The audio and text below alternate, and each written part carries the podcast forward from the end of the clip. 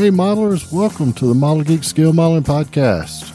Here we'll be discussing just about anything and everything as it relates to scale models. So buckle up for what we believe will be an exciting journey into the world of scale modeling. We really hope that you will download and make us a regular part of your modeling bench sessions. Now, here are the geeks Darren Cook, Scott Samo, Andrew Frill, and Andrew White. What's up, geeks? Podcast episode 10 coming at you. Got uh, Nemo here, got Darren, got Whitey, got Frill. What's up, homies? How's it going? What y'all doing? It, it, it feels weird. It feels weird being here on a Monday evening instead of our normal Sunday. Yeah, you thanks know, for, uh, I, I, thanks for I, sliding it to the right for me. I, I, I can have a beer instead of a cup of coffee. You It's a little, little strange, Yeah. but it's, all good. man. It's good. Well, we're gonna have an awesome show today. We're just real quick. We'll our uh, topic for today will be Mojo Killers and how to overcome them. So, I don't know if you guys have. uh, We've all got our little Mojo Killers, and uh, so we'll get into that the main topic a little bit later. But we got we got lots of lots of stuff to talk about. Um, want to say a big thank you to David Waples from Westminster, Colorado. He is our sponsor for this episode. So thank you, David. Appreciate it. And um, let's just dive right in. So, um, lots going on here in the model world, getting ready for Nats. Shows are coming back. It's awesome. So, hey, man, just got again just thank everybody for for listening. Still, episode ten. It's just kind of crazy that we're already on episode ten. But uh, Yeah. anyway, yeah. Thanks everybody. Appreciate it. Uh, this one it'll be a hopefully this will be another lively show. Some nice friendly banter back and forth, and um, you know maybe a sea story or two thrown in there just for fun. But um, anyway, it's all good. Happy to have you guys on board and uh, and listening. So all right, on to the geeks, the bench, the old bench.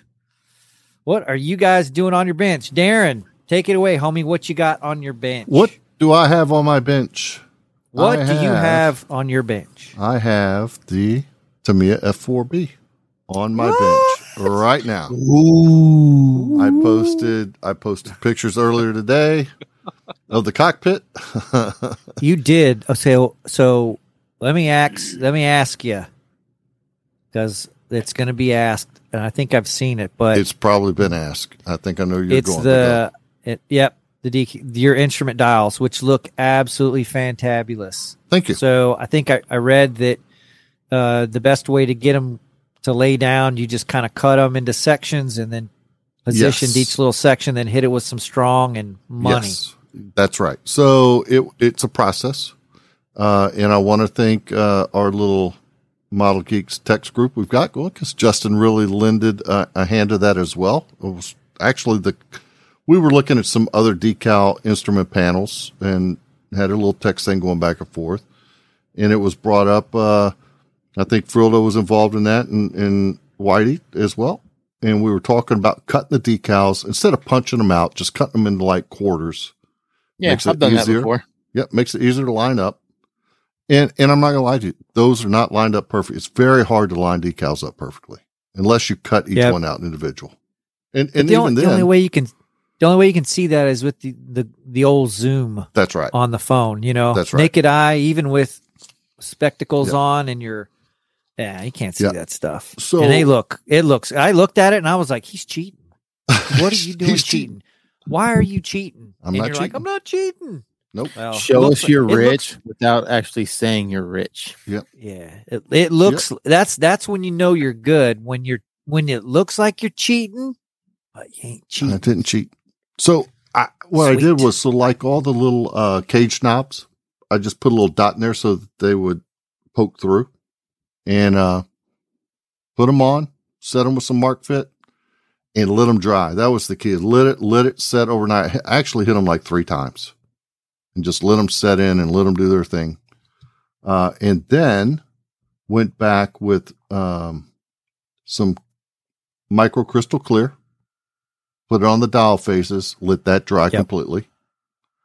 And then I went and uh, I put the liquid mask over each one and then hit it Yeah. with a dull coat to kind of tone down the that real glossy black Yeah. squares.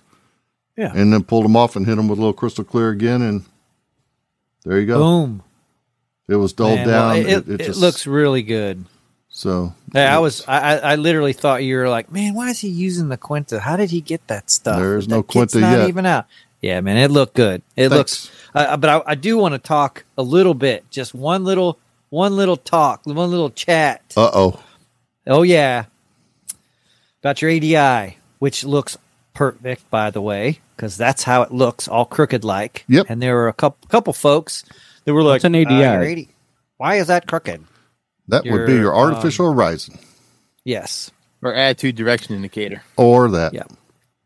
So that's the one that has the little. Usually, it's a you have the the upper lighter color, and then the you know That's it's either right. white or maybe a light blue or a light gray, and then the bottom will be black. Yes. People- Which People need to know that without power, gyros don't work. And Nope, they just and they kind will of tumble. drift off where they want to go until you put power on and they suck right Yep. back where they're supposed to be. as So, that sucker But- spins down, Yep. it will uh it will start to tumble and that's how you get off all weird looking. the I I think every I have of all the thousands of times that I have hopped into a cockpit, how many times have I ever seen a gyro upright and perfect? never, Zero. Never. never, never. Ever. Well, our pilots did because the FEs pre-flighted that stuff before they ever showed up. Flight station was ready to go. I'm saying on a on an aircraft that has never been if you don't put power on it, then when you first walk up to the aircraft, the gyro is going to be wherever it Yep. was when the aircraft shut I down. I don't care if it's an A320 or a Cessna 152. Yep. It will not be there. it will not be Yep. there. That's So- right. So, just if there's any questions about accuracy of Darren's gyro, it is like uber spot on. And we ain't talking a With little- sandwich. We ain't talking a sandwich. It'd be a, it would be a euro. then. That's right. A Not hero. Euro. But it looks But- good. Thank you. It looks good. And let me tell you, it is a fun, fun kit. Uh, I, I I couldn't wait. I know Scott. We were supposed to do a a side by Eh, you side, know, but I, I'm, I'm, I'm- uh, that's my fault, man, for I dilly dallying with my Marder one.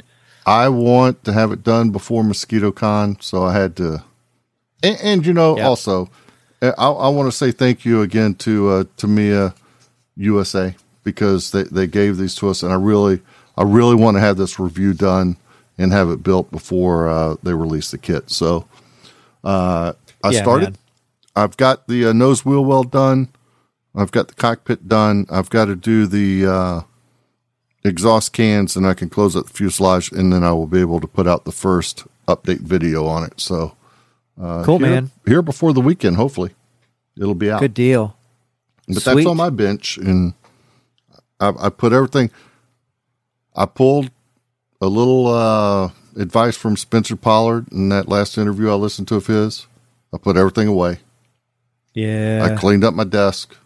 I put all the paints out there that I need for the kit, and I'm not doing anything else. That's you know, I wish I could do that. I'm just got And too many squirrels running around to do it. I'm- Nope, I'm not letting squirrels. I got 22 sitting over here. Good. See a squirrel? I'm shooting some bitch. I'm not doing it.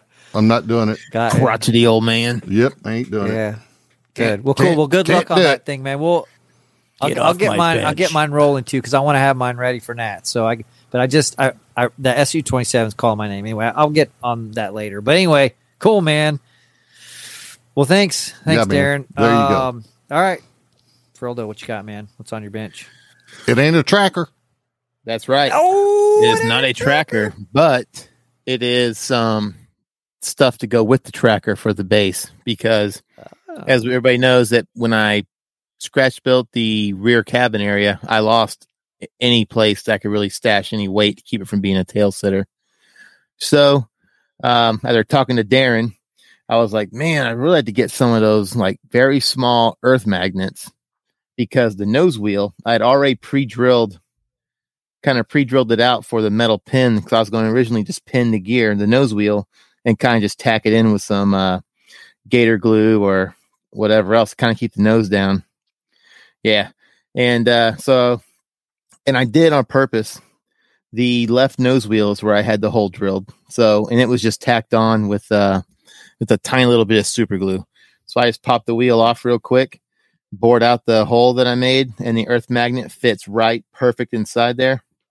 And cool, man. I just have to go and whenever I get around to finishing the base for it, countersink the the hole in the base to put the other magnet so that when I put it on, that magnet will keep the nose wheel. It'll keep it the nose wheel on the deck. Were those the uh, two mil or the one mil magnets? Those were the Uh, little one bitty- mil. Yeah, the little Yeah. bitty ones.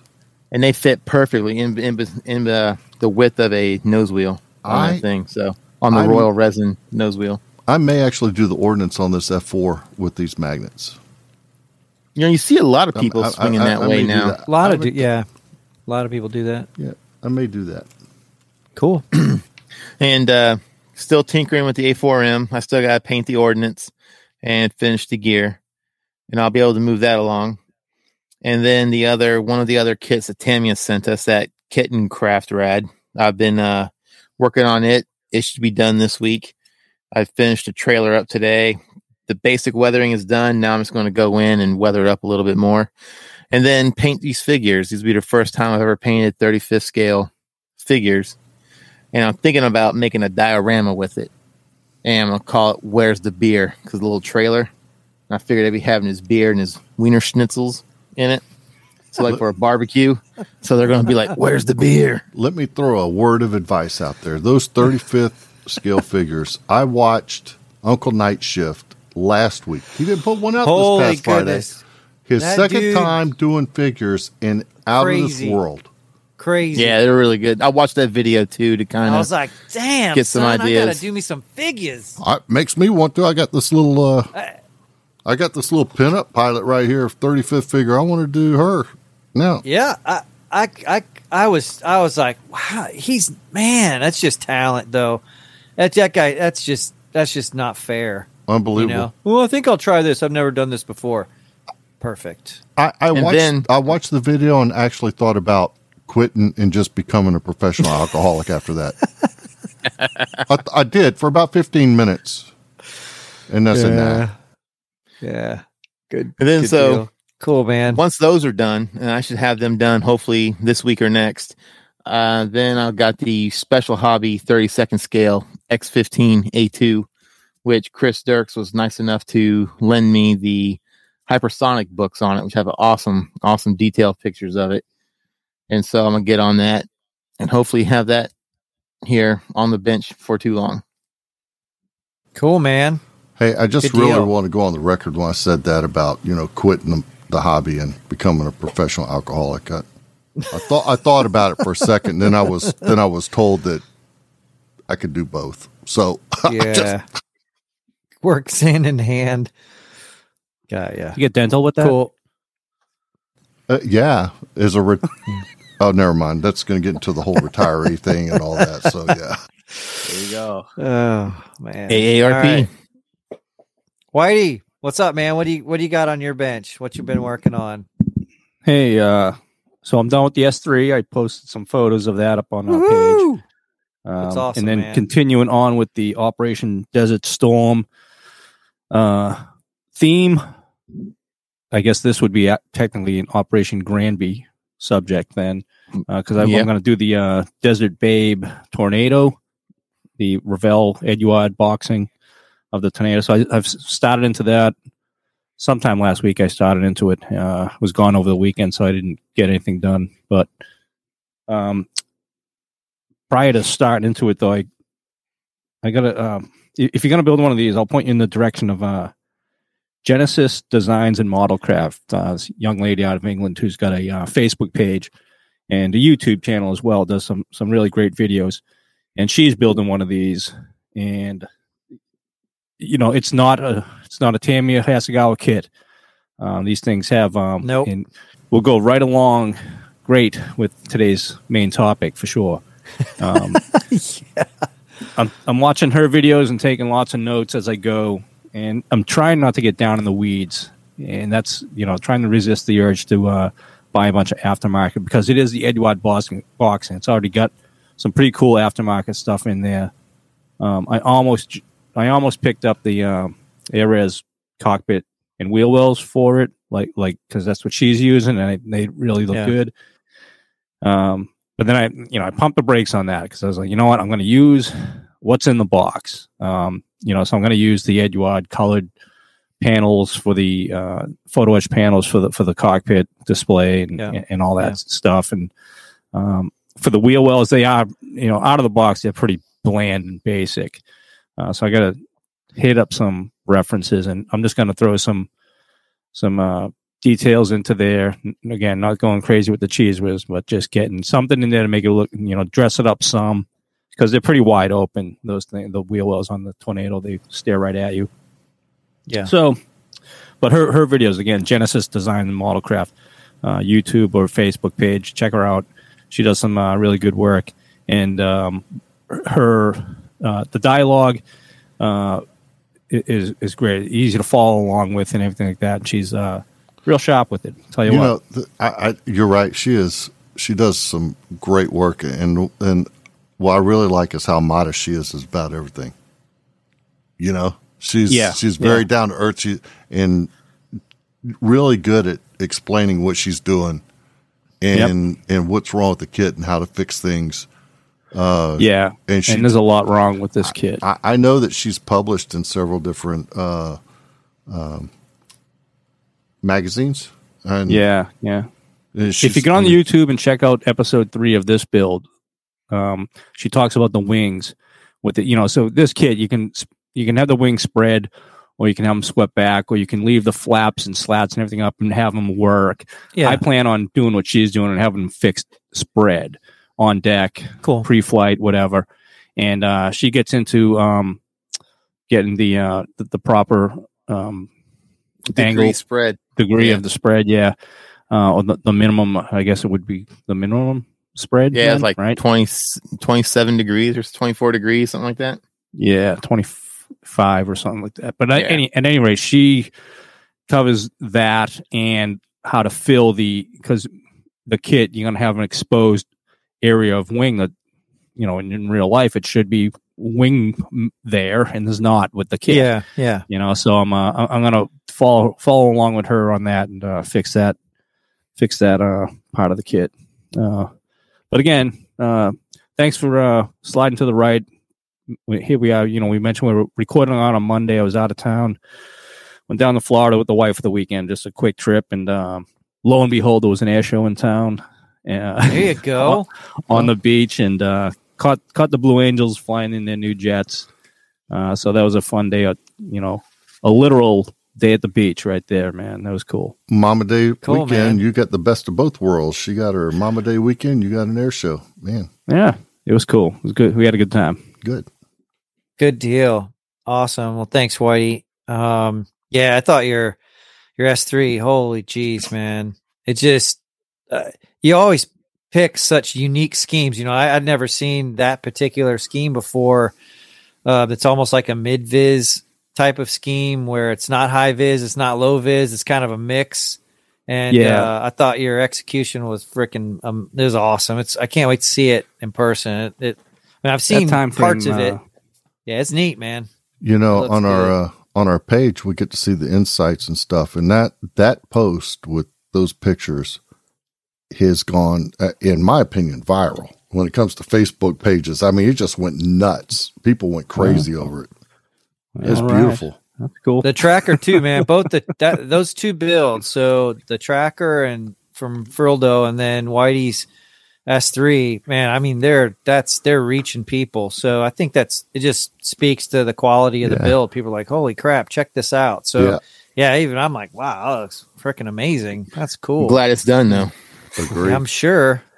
Now, in my own modest self, will you know, it, it has its warts, of course. I mean, it's not Yep. flawless at all. Uh, well, they all show do. a show winner probably not but I- i'm happy with how it come out and you know that's probably you know a number one right there Be happy with with your funny results. that- To, to hear you guys say that kind of stuff, and then we go to Nats, and you guys like clean house. Yeah. It's just you're like, oh, it's not going to win It's anything. For real, how many awards did you get at Nats? Five. You know, I mean, you know, Whitey, how many did you get? Eight or what? You know, I'm just like, yeah, they're they're amazing to see up close, and you know, you guys put a lot of work into them. So you know, and that's that's cool that that it's reached so many people. That's that's Yeah. amazing. So anyway, yeah. Well, cool. Well, as for what I've got going on, I finished up the Marder one. It was an awesome kit. The only uh, nitpick that I have with the kit, and and I will chalk this up, like I said in my my little um, message there on on Facebook on the Model Geeks page. It, it, it's because I'm not an armor builder, so it took me a while to figure out how to build the tracks because they're all plastic. So there's a certain way that you got to build the tracks together and be able to put everything together. And um I must confess, um, I snapped off one of the axles trying to get the uh, the tracks attached. So I ended up having to get another kit so that I could rebuild it, and that's what took me so long to build it. Is that I had to? I kind of that was operator error.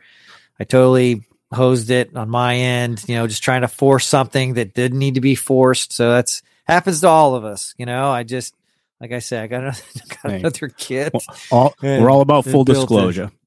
Yeah, so it's just you know, but I'm, I was real. The, the kit itself, um, is just. I mean, I, I, it just takes a couple of days to put it together. It's just, just beautiful engineering, and just make sure that if if you do build it, like the second time around, I was able to. I painted all of the pieces on the interior crew compartment uh, before I put them together because there were some spots where you couldn't actually get your airbrush in, and I could kind of you know, if I sh- shined a light on it, I can uh, I could see plastic a little bit. So I just painted all that beforehand, and then um, I thought that the fit and everything else, and then once I figured out how to do the tracks, no issues at all, and it went together really well, and ha- had a really good time doing it. I thought it was a lot of fun, and uh, again, uh, thank you so much uh, for uh, giving the kit. Uh, to us to to take a, a crack at and build it, and I highly, highly, highly, highly recommend it. It's great, great kit. And then now that that's done, I'm going to start working on the uh, SU27 um, and uh, really kind of been um, itching to get back on the 30 second scale FW190. But I am going to try and get back on the one kit at a time, vice the seven squirrels that I got running around right now. I put them all back in the cage. So they're all back except the SU27. So we'll we'll see we'll see how that goes. Anyway. All right. Well, thanks guys for the updates from your benches. Uh, I know you guys are doing great work, and um, yeah, it was it's it's great to see the the pictures, and hopefully we can make it to some shows, and uh, folks can can check them out. Um, all right. Moving on to uh, geek news. So we've been been calling it news from the geeks, notes and news from the geeks. Newts and nose from the geeks. Newts and nose. Newts and nose. We're, we're just gonna call it geek news. So here we are with the geek news. So um, as far as new kits coming out, I haven't seen a whole lot of new kits coming out just in the last you know couple of weeks. Um, you know, I think from show. I don't know if you guys have seen any.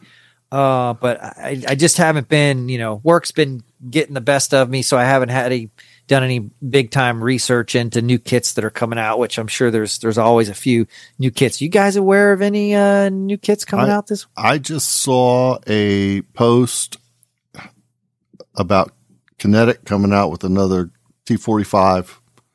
Uh, and I, I saw I, am hoping, you know, from uh, God willing, and the creek don't rise. It's a new, it's a new mold. Okay.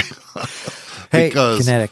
I mean, I give would Gabe that it's Pincelli a new call mold. and say, "Hey, Gabe, will you please help me here?" Yeah, Yeah. call Gabe. call Gabe. Call Uh, Gabe. So they had that one, and there was another one that came out that just They've got an F sixteen G F-16. Block forty coming as well. The Israeli uh the Israeli Okay, version cool. with the with the big spine down the back, and it's got that really cool missile that it carries. So did is it a new mold or they just add the spine and the uh the missiles. I would say that that's probably what they do. Yeah. I mean, you know, same with the, I know with that the they- T forty five. I would doubt it's a new. Yeah, I doubt it very. I mean, I've got Yeah. the. Uh, I've got one. Have you built one? What's the there. deal with it? Because the I have down. one, and I've I've got Yeah, the, Gabe- uh, I've got the C down here with the two Bob's decals in it. The uh, anniversary yeah, uh, yeah. edition. But what's the? Uh, I know there's some fit here and there, but I mean, Yeah, accuracies Yeah. and stuff like that. Though, what are we? What are we talking? Yeah, that's, I, I, that's to be honest with you, Whitey, I don't know. Ask Gabe built one, and um, he's got you know several thousand hours in T forty fives, and and I think he's got all the the do's and the don'ts for the T forty five, but for that particular kinetic model. But I think it was it was a it was work to get it to Yeah. where when he could finish it. Yeah, which seems to Okay, be so, the well. uh, par for the course the fl- here. So. yeah, except for the freaking uh, Pucara. Well, that was one of the. to ear- that's one of the that's- earlier yeah. kits too, right? Yeah, yeah, yeah. I mean- it's it's it's fairly old. Yeah, that Sorry. Pucara though, I it seems like that there were some builds online with that thing. Yeah, to try to compare it really to the- cool. Yeah, yeah. Yeah. I just got a little turned off with the Hornet. You know, I got a lot of money invested in Hornets down here, and I was really disappointed, you know, there. So uh, Yeah. maybe I'm a little jaded, but yeah, gotta sack up, man. yeah. Anyhow, I sent I sent a picture to you guys earlier there, uh, Nemo, of a new Marder One from ICM. You want to Yeah, try that I saw one? that. I saw that. Um, I will have to say politely, uh, no. Okay. Well, that's another new kit. Anyhow, No. I saw. it Yeah, no. out, but I, however, when we get to what we bought this week, we haven't quite got there yet. I'll I'll fill you in on, on some details. Anyway, so there you go, new kits. Furball to go along with his um, Navy A uh, F4B sheet. He's got a Marine F4B sheet coming out as well Yes, he does. with some very you, good, Jeff. interesting markings. Yep, yep. And also, too, I saw on Facebook today. I think it was today, today or yesterday. Speed Hunter Graphics has another sheet coming out, and it's got F16s and F4C slash Ds on it. Yeah, I think size that's for already. the yeah, that's already. That's I think are those. Oh, he's got a. It's a 48 scale because I know he had some 30 Yeah. second scale stuff on Sprue Brothers. Uh, those particular sheets, I saw those on there the other day. But um, yeah, they And had it has the marking, modern. I guess, is Texas Air National Yeah. Guard, new F16. They've got that. They got that new paint scheme that all yeah, that's on there. gray. Yeah. Yep. Yep. Cool. All right. Shows. We're all in on Nats, man. That is that. I can't wait for it to get here. Booking tickets, booking hotel rooms. Most of the geeks have already booked hotels. We're going to be there, so come look for us. We'll be. Um, I think it's if you're looking at the the layout, you have the layout of the um, where the the registration and check in, all that good stuff is, and then you kind of if you walk in to the main um, room where the the display area is for all the models, and then if you you know kind of walk down the corridor just before you get to the end of that particular big hallway, we'll we'll be there. If you're walking down the corridor, we'll be there on your right, just at the corner. And uh, so please, we'll have a, a table down there. We'll have, um, you know, our our uh, our banner sitting out there, so we'll, should be easy to find. Please, please, please come and say hi. Just come sit down, shoot the the breeze with us, talk to us, and uh, we'll have hopefully have some models sitting out there. I'll definitely put some in the uh, in the the contest showroom as well. But please come come talk to us. Um, I'd love to to meet everybody. And uh, I think we're going to try to go to old uh, Mosquito Con too. never been to New Jersey for Mosquito Con, so this is going to be a great time. Have I you think. been to New Jersey Yes, before? I go to Lakehurst. Does that count? Ah, I Of went to. Mosquito Con in I think it was 2009, and it was a good show.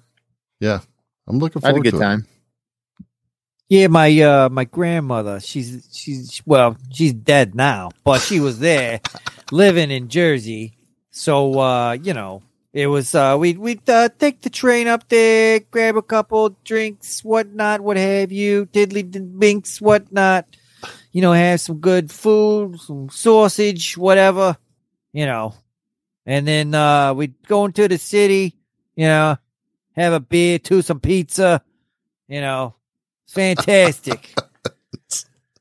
Okay, very Uh. good, very nice. All right, New Jersey. Oh boy, So I- you're in. But, uh, make sure you bring your shoes and your glasses when you go there, so you have them. Okay, very good. So I take On it, with the show, boys. I take it you're in then. Yeah, oh yeah. Uh, my my my whole family's my well Jersey and New York and Texas. what a combo! Boy, I was born in New York City and then I moved to Corpus Christi, Texas when I was like 11 days old. Got that jet fuel in my in my lungs and the smell and that's why I love no, airplanes. back anyway, then, back then it was smoking in the after end of the airplane. it was, it was, it was. I still remember that. That's crazy. Well, I do too. Not that about- day, but well, we- yeah, we used to fly and they smoking or non-smoking. Uh, smoking. I remember. I remember uh, flying around in the H threes back in the '80s and still had ashtrays in them. Oh God, they had fifty-three. still had has 'em. ashtrays. Yeah. Fit, yeah. That I never funny. flew. Yeah. The first time I ever flew when I was 19 years old, and I left Jacksonville, Florida, and headed up to Great Lakes, Illinois. I was Yeah. so confused. Like, thank God I was with three other guys who we were all shipping out together. I didn't know where to go. You're like, oh yeah, go to the baggage. Yeah, go to the ticket counter to check in and there get your ticket. And because they gave you a voucher that you had to turn in at the ticket agent to get your ticket, your actual plane ticket, paper tickets. Back in the day, we had paper tickets Yeah. and Yeah. it was TWA. And for the longest time, You know they make spot where we really good out. tea. They make really What's good that? tea. TWA makes really good tea because there, there's nothing as good as a hot cup of TWAT. Yeah. yeah. And so yeah, that was the first time I ever flew. 19 years old. Yeah. But good times, man. I uh, All right. Well, go ahead. Sorry, Darren. let's Go say ahead. I, I, I may or may not had several flights on C-130s where they'd get up to altitude and the uh, pilot in command would light the smoking lamp, but you had Yeah. to go back in the ramp area with the coffee cup full of Yeah. stuff, and those were the days, man. Those those were the days. Now they are not the days. No, no. Thank God too, man. Because you imagine how Yeah. bad they would smell. Oh, like in doing a deployment in the desert, and you just look up and Oh. you see nicotine in the tube. and Man, just we the were smell. sailors. We Oh. didn't give a flying rat's ass about the smell. The nicotine The you do when it's hot. Oh, Yeah. Hey, no thanks. You know, Yeah. from tearing down airliners when I worked as an A&P, it's gross. All right, I'll just Yeah. let me say that. Once you once you rip all that cool lining that you see, Mm-hmm. and you get a look at the vents and sh- yeah, it's I've I've I've replaced some cabin Hair- filters. hair and skin, I've or more commonly called dust. Right? You know, Yeah. but that's that's really what it is. I've I've replaced some cabin filters in some cars, uh, smokers' cars that were pretty nasty with uh, nicotine Oh. and stuff. So yeah, I I get it, but you know, Smoking on an airplane just it makes no sense. we didn't think about Here, that back yeah. then. Just take the cigarette and go sit on that can of gasoline. hey man, Oh, that's a and you- good idea. and the Hey, oxygen hey. masks come down. Oxygen is flowing, even though your bag may not be inflating. Yeah, That's well, right. Yeah. you know, we used to go to the FAA facility uh, when I was a TACAMO crewman because we're right out there at Tinker Air Force Base, and we would go through the airline. Um, you know, they had their little uh, mock-ups and things like that. And uh, one of the guys that used to run it was great. He had a, a zillion stories, and um, you know, one of the things he used to say, you know, to put it in perspective, is okay, go to your city, uh, you know, your city uh, managers, and tell them you're going to open up a nightclub. Um, you know, but it's only going to be in a, you know in, in this big long tube of pipe, and you're going to be uh you know you're going to stick 130 people in there, serve drinks, and then uh, run gasoline through it uh, underneath the floor. Uh, You know, you think you're going to get the permit? No, What what could go wrong? exactly. Oh, and then, I forgot about the part where you're going to take it 30,000 feet in the air too. You know, so it is kind of crazy when you you know, wow, yeah, let's have cigarettes and drinks at 30,000 feet, man. Woo! All right, let's do modeling. So yeah, before we before we roll off from uh the old geek news. Did you guys buy anything good last couple weeks? Uh, Anything? mm, I got some stuff from UMM. I got the U.S. Navy torpedo trolley and a couple Mark 46 torpedoes that I'm thinking about putting next to the tracker on the base. And that's oh, and uh, Chris Dirks let me borrow those X15 books, so that's about it. Cool. Why do you? You what? What'd You get? shouldn't give those back to him. You no, just I'm gonna keep them. like, what's he gonna do? He's never. Yeah. He's never going to build an X-15. You're not Well- getting them back. What what what, what was that? Why do you said before the the show started? Well, he won't see those for another two years. That- Yeah, it'll be a good couple. It was four. He anyway. said another four years. Four Yeah, years. Four years. Four years. yeah. Cool, man. Yeah, Um, Darren, did you get anything? Why did you get anything? I mean, I, uh, why do you got a? Why do you got a book? Right? You got yeah, I got a reference cod book. Yeah, let me talk about this real quick. Um, this Yeah, is a book by um, a guy, a gentleman by the name of. Uh, okay, I hope I don't butcher this. German fellow by the name of Boris Burkhardt. And um, I, I've been chalk chatting with this guy for about the last two years or so on uh, Facebook. Um, he's a frequent visitor to a couple of C2 COD sites uh, and the VRC 50 site. Um, I worked with CODs early in my career, so I'm familiar with the airplane and everything. Um, I wish I had this when I built my kinetic kit, and now I'm gonna have to get myself another one now. Um, but anyway, it's uh, the book is called Grumman C2A Greyhound COD, um, and you can get it at let's see, c www.c2greyhound.com. Go to that site, and all of uh, the information for ordering one is online. You can pay for it via PayPal. Uh, it was forty five bucks, and just uh, to give you a, a, a visual, it's kind of laid out like a squadron um, walk around or the in action books. So it's it's that type of format, A4 soft cover format, and it's uh, packed with photos. Um, let's see, it's total page count. Got hundred pages here, all color photos, um, some diagrams of the interiors, uh, tons of detail photos. Uh, it really fantastic book. I mean, I- I, just got it in the mail today and just and briefly paged through it. And one thing I like about it is he has he covers every airplane by bureau number in order. Um, a- and then you know, what, and at the end of that, then you, then it rolls into the walk around photos, and he had really great access um, to the squadrons uh, that fly these things, VRC forty, VRC thirty. Uh, so access into the hangars during you know phase maintenance when the airplane is stripped down and opened up, and uh, so if you if you're looking for detailed photos of the C two, man, th- this is it right here. Um, uh, again, I, I'm I, I wish I had one built my first card. Now I'm gonna I'm gonna have to get me another one now and do one with the wing spread. Hey, you know, so good excuse for me to buy another one. And Cool. great great job on the book. You know, I heard an interesting tidbit a while back about the COD, and I haven't gone back to verify to make sure it's true or not, and maybe why you can shed the light on this. But I heard that the C 2 Greyhound is the only airplane in the Navy that has gone back into production after the production line had closed down.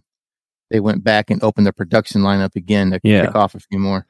and that's covered here in the book. And actually, the the the, the, C twos that we know are technically C two A R's. Ours, right? Yep. Yeah.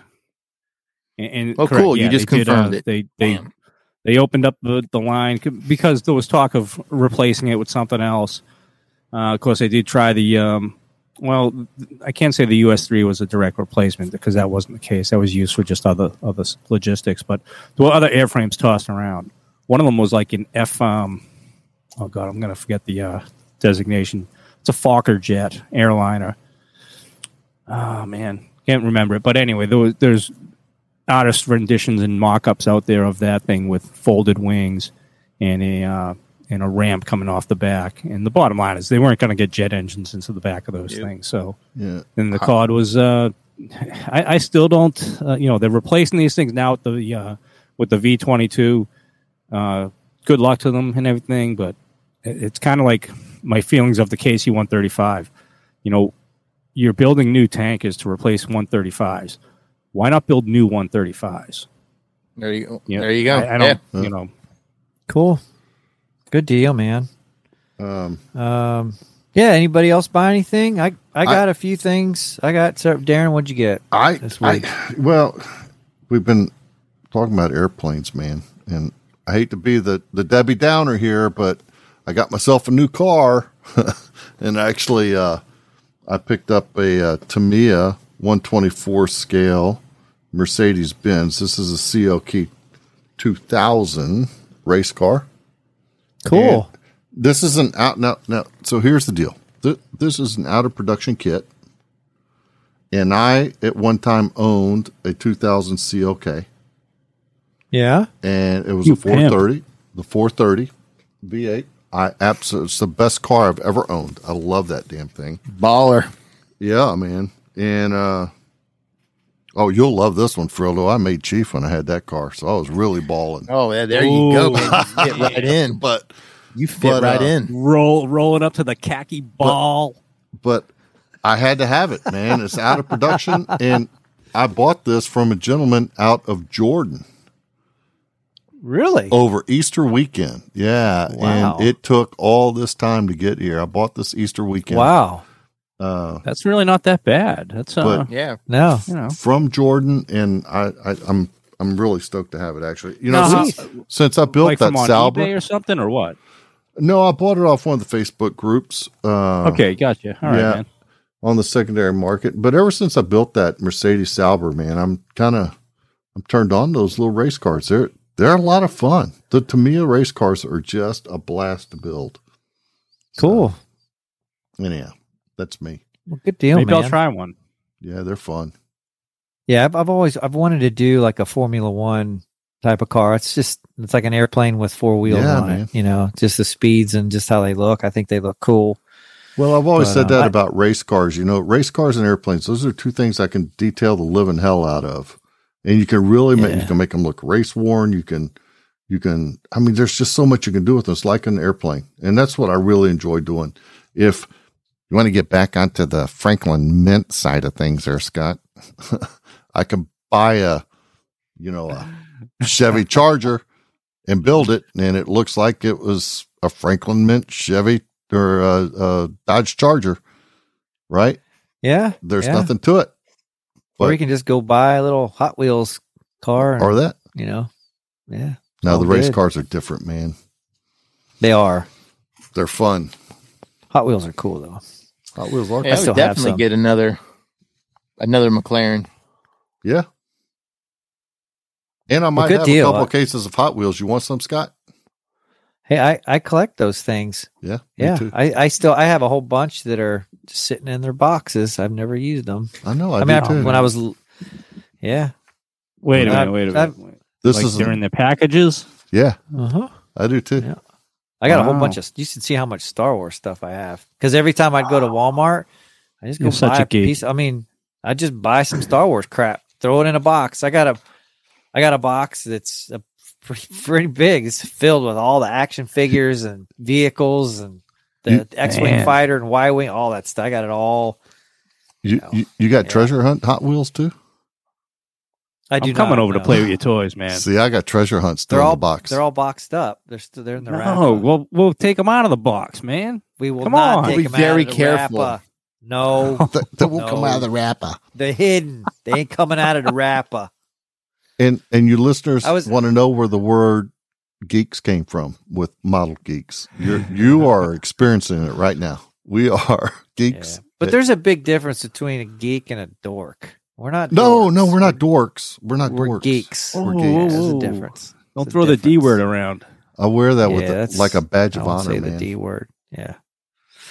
All right. What did I get? I got a Revell 30 second scale Harrier that's long out of production.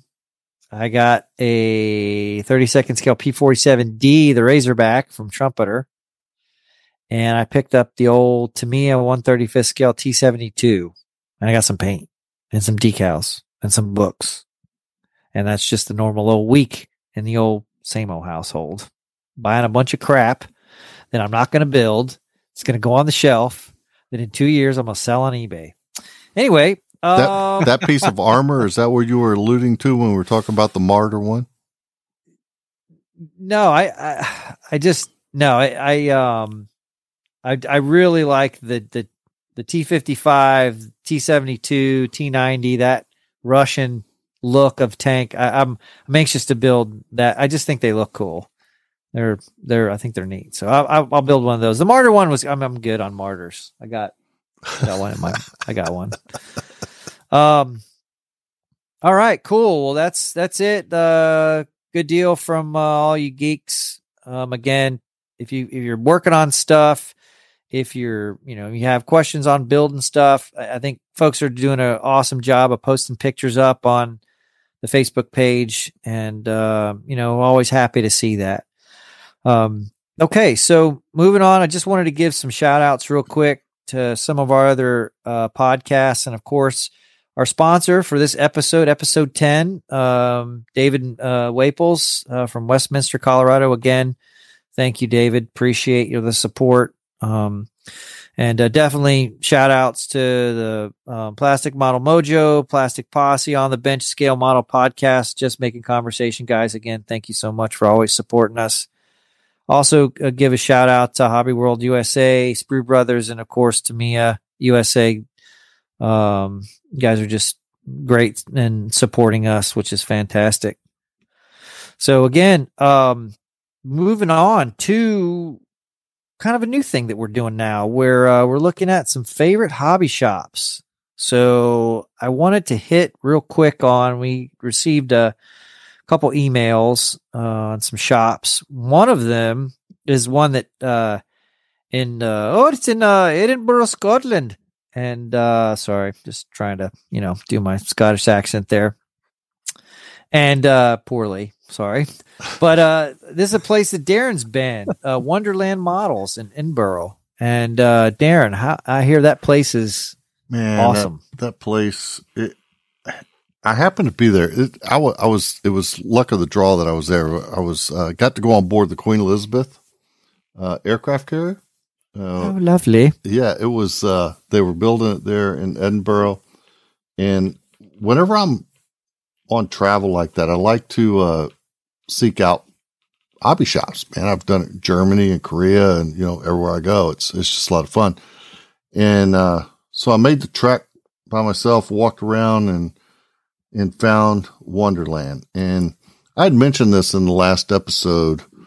Um, I want to go back and find real quick while I'm talking about this, but I'd gone in and I couldn't remember the name of the place. Um, but I know I walked in, it was like, it, it's a wonderland. And, you know, really, if you're into Revell and, um, especially Airfix, of course, being that part of the, the world over there, it was just packed to the gills with models. Uh, It's one of the biggest ones I've seen overseas. And we yeah had that's awesome i've i've never been there i've been i've always wanted to go to just some of the overseas model shops and be able to you know I, you, you see the pictures and it's just like man Yeah, you know i mean we've got we've got some shops here in the us that are good but man that just seems like some of the shops over in europe and you know and japan just man i we got to make a geek strip yep, we absolutely remember. do. I can't remember the name of the place, but I did a deployment to Misawa, Japan, and on one of the days I had off, I just went out wandering around. I just walked out the main gate past uh, Tigers, place where you got all the patches made and everything. And I walked out, and it was like a block up, and there was the main drag. I took a right, and I remember like two blocks down, there was like this candy gumball machine thing outside on the sidewalk. And I was like, oh, let's go check out what this, you know, what's going on down here. And I, I walked down there, and it was a, a hobby shop. And so I was like, oh, let's go check it out. So I walked in there, and the people were uber friendly. I sat there, and for I think I spent five hours in there just BSing around with the shop owner and his son because the son could speak English. The dad didn't really speak English, and so I was talking to them and and over in Japan, the kids are not sealed like they are here in the states. Right. Yep. And so you can open up a box and see what comes in it before you buy it. Where here in the States, you know, everything's all shrink wrapped. And I thought that was interesting. That was my first time seeing that where they weren't shrink wrapped. It's called Model Kit ended- Surprise. Yeah. I mean, it was just, I mean, wall, wall to wall, floor to ceiling model kits and like Gunze, Tammy, I mean, just everything. And so when I had a day off during the day, I would go and I'd go and hang out with those guys. And he'd have a stool for me there in his shop, and I would sit there and we'd just BS all day. And I would, you know, he'd give me a model or two every now and again, and I just rummage through all their stuff, and it was a good time. And it was kind of, I wish I could remember the name of that place, but Google Maps. yeah, I know how to get there though.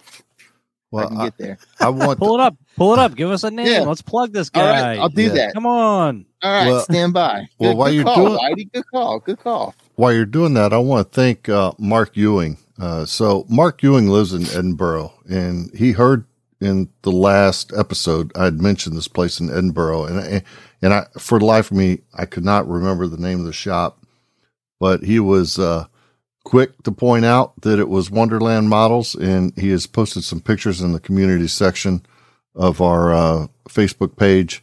Uh, just th- there's two pictures there. Take a look at it. And I want to tell you, man, if I know it's it's hard to do, but if you're ever in that area, you got to check it out because it is awesome. I, I man, anyway, Yeah, the pictures were pretty amazing. Just, just you know, just you can kind of see the, you know, just a little bit of the shop in in the pictures. But I was like, man, it just, you know, I, I miss those places. You know, those are the they're they're not a ton of them out there anymore. And uh, you know, anytime we try to go to a, we talk about it all the time. Anytime we travel anywhere, you know, it's it is. uh Ooh, where are we going? Okay. Where's the hobby shops? Where's the where the nearest ones? Well, he clicked Yeah, the link. I- he he hyperlinked the place in there, and if you fo- if you go to their Facebook page, there's a Yeah. a virtual tour like on Google Maps, and you Cool, can walk man. through the store. it's That's awesome. That's it's great. it's something. Yeah, there Fort was a, Lauderdale a is a desert of no hobby shops. uh, I looked when I was huh? down there. I, I googled when I was down there. And I was eh, RC shop yeah, into that, but yeah, yeah. I, I'm headed to to. Uh, I guess it's not next week, but the week after, the last week of May. Um, headed to um, back to my home, my home stomping grounds in Corpus, New York. San Antonio, in Austin.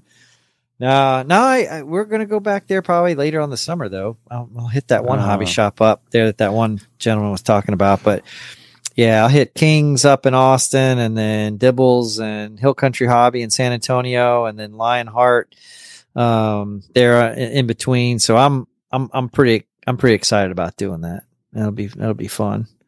That's a good Um, hotbed of hobby shops down there. Yeah, it is. It is. It is. And they used to have like the triangle between between Corpus, Houston, and then that San Antonio, Austin area. Man, Houston used to have some. There was one called Island Hobby. Was really good. Hobbies West was really good, and um, yeah, it was. They're just you know they all kind of fell by the wayside, which is sad. You know, even now Houston, huge city, they don't have a ton of hobby shops. The last time I was there, half the hobby shops that I used to go to, they were all closed, which is you know, sad. Well, you know, but um, the hobby's dying, just- so yeah, yeah. I'm so glad it's not. My goodness. rent, rent's going up is what is what's happening. Yes, yes. rent's going up, and and the internet is here. So. You know, Yeah. I grew up. Yeah. I grew up most of my my adolescent life in Houston, up up through uh, junior high, going into high school, and there was one hobby shop. God, I wish I could remember the name of it, but I'll never forget this place as far as the way it was inside. And you walked in because they did have RC stuff, but that there was none of this ARF stuff, right? None of this ready to fly.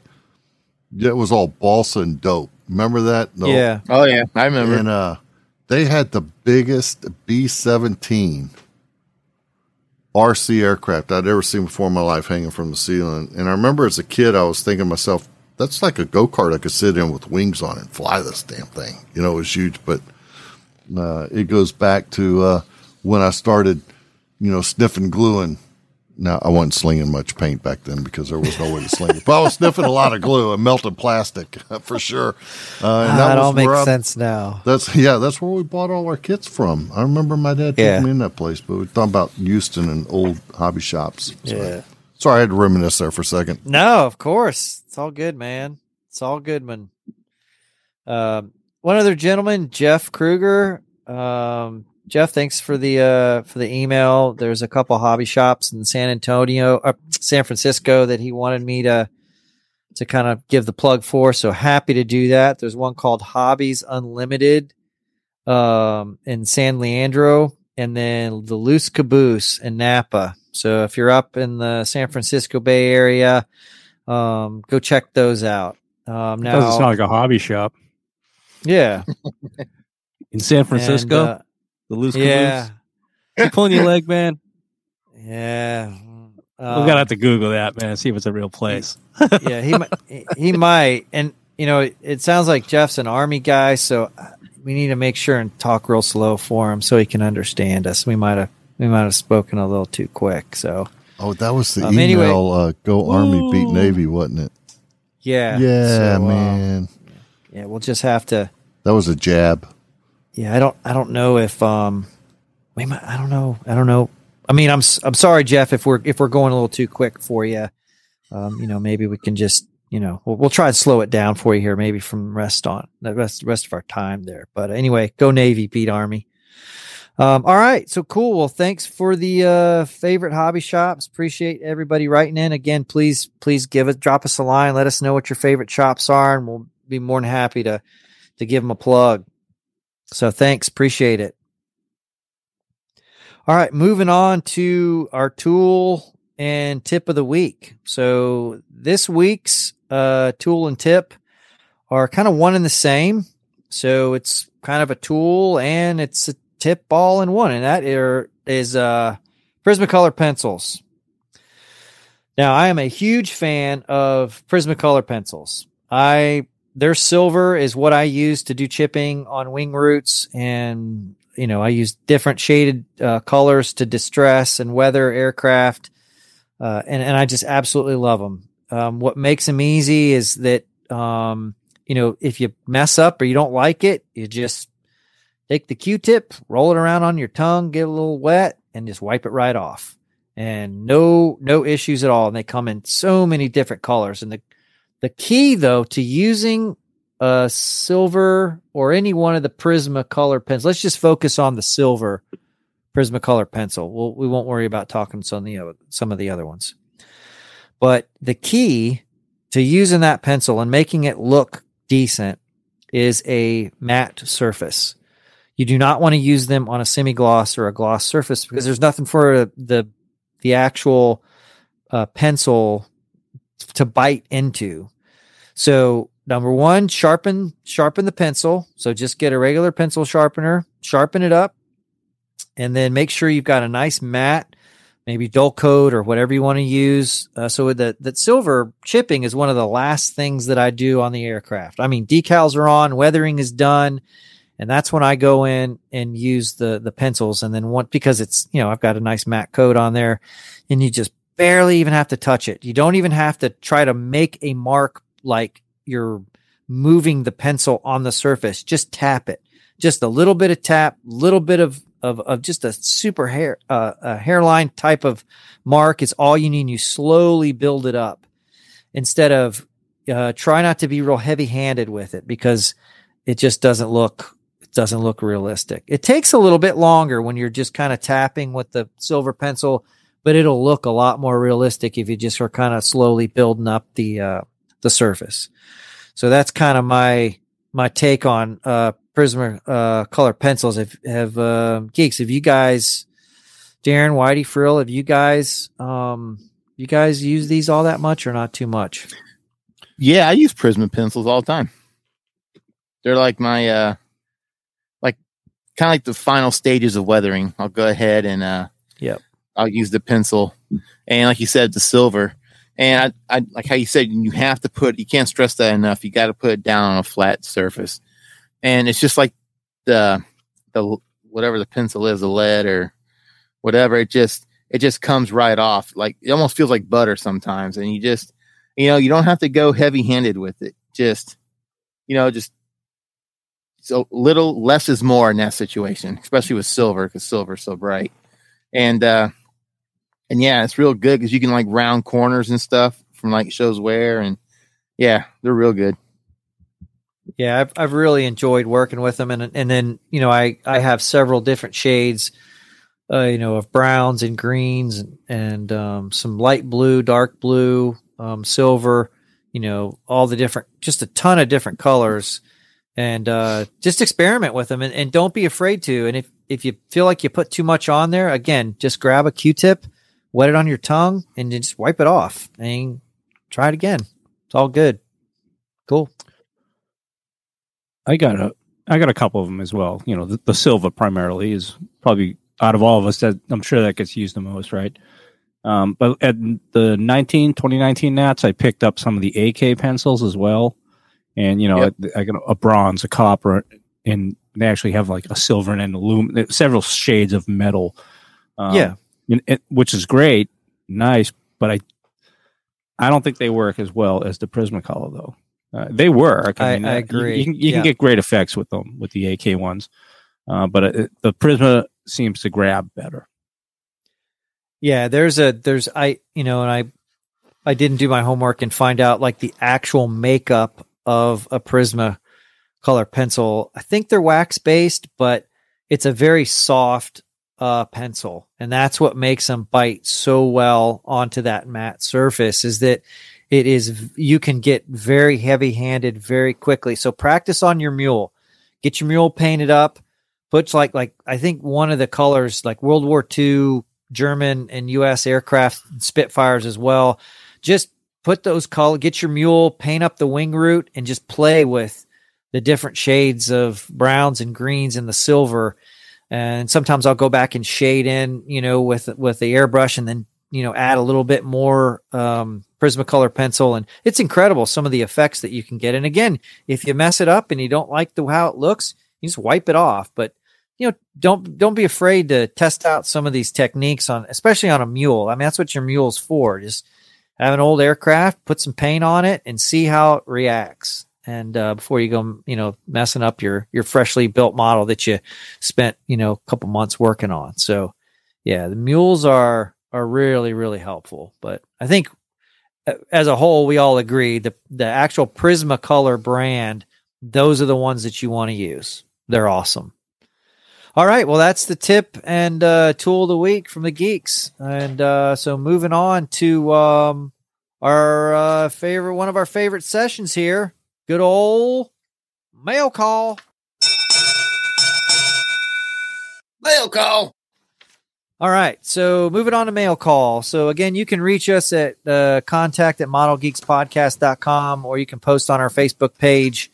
And uh, we'd love to hear from you. Please keep the emails coming. Please keep the posts coming.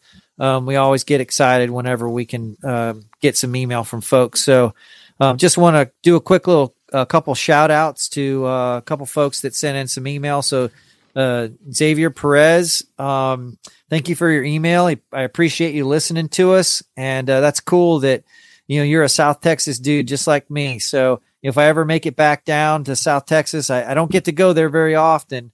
But uh, oh yeah, he's he's a, no, you're not South Texas. New Braunfels, Darren is not South Texas. Yeah. That's Central Texas. Might as well South be a Tex- Yankee. Yeah, that It's- South Texas is It's it's it's south of Brady. that's Corpus and below is South Texas. Oh, oh, okay.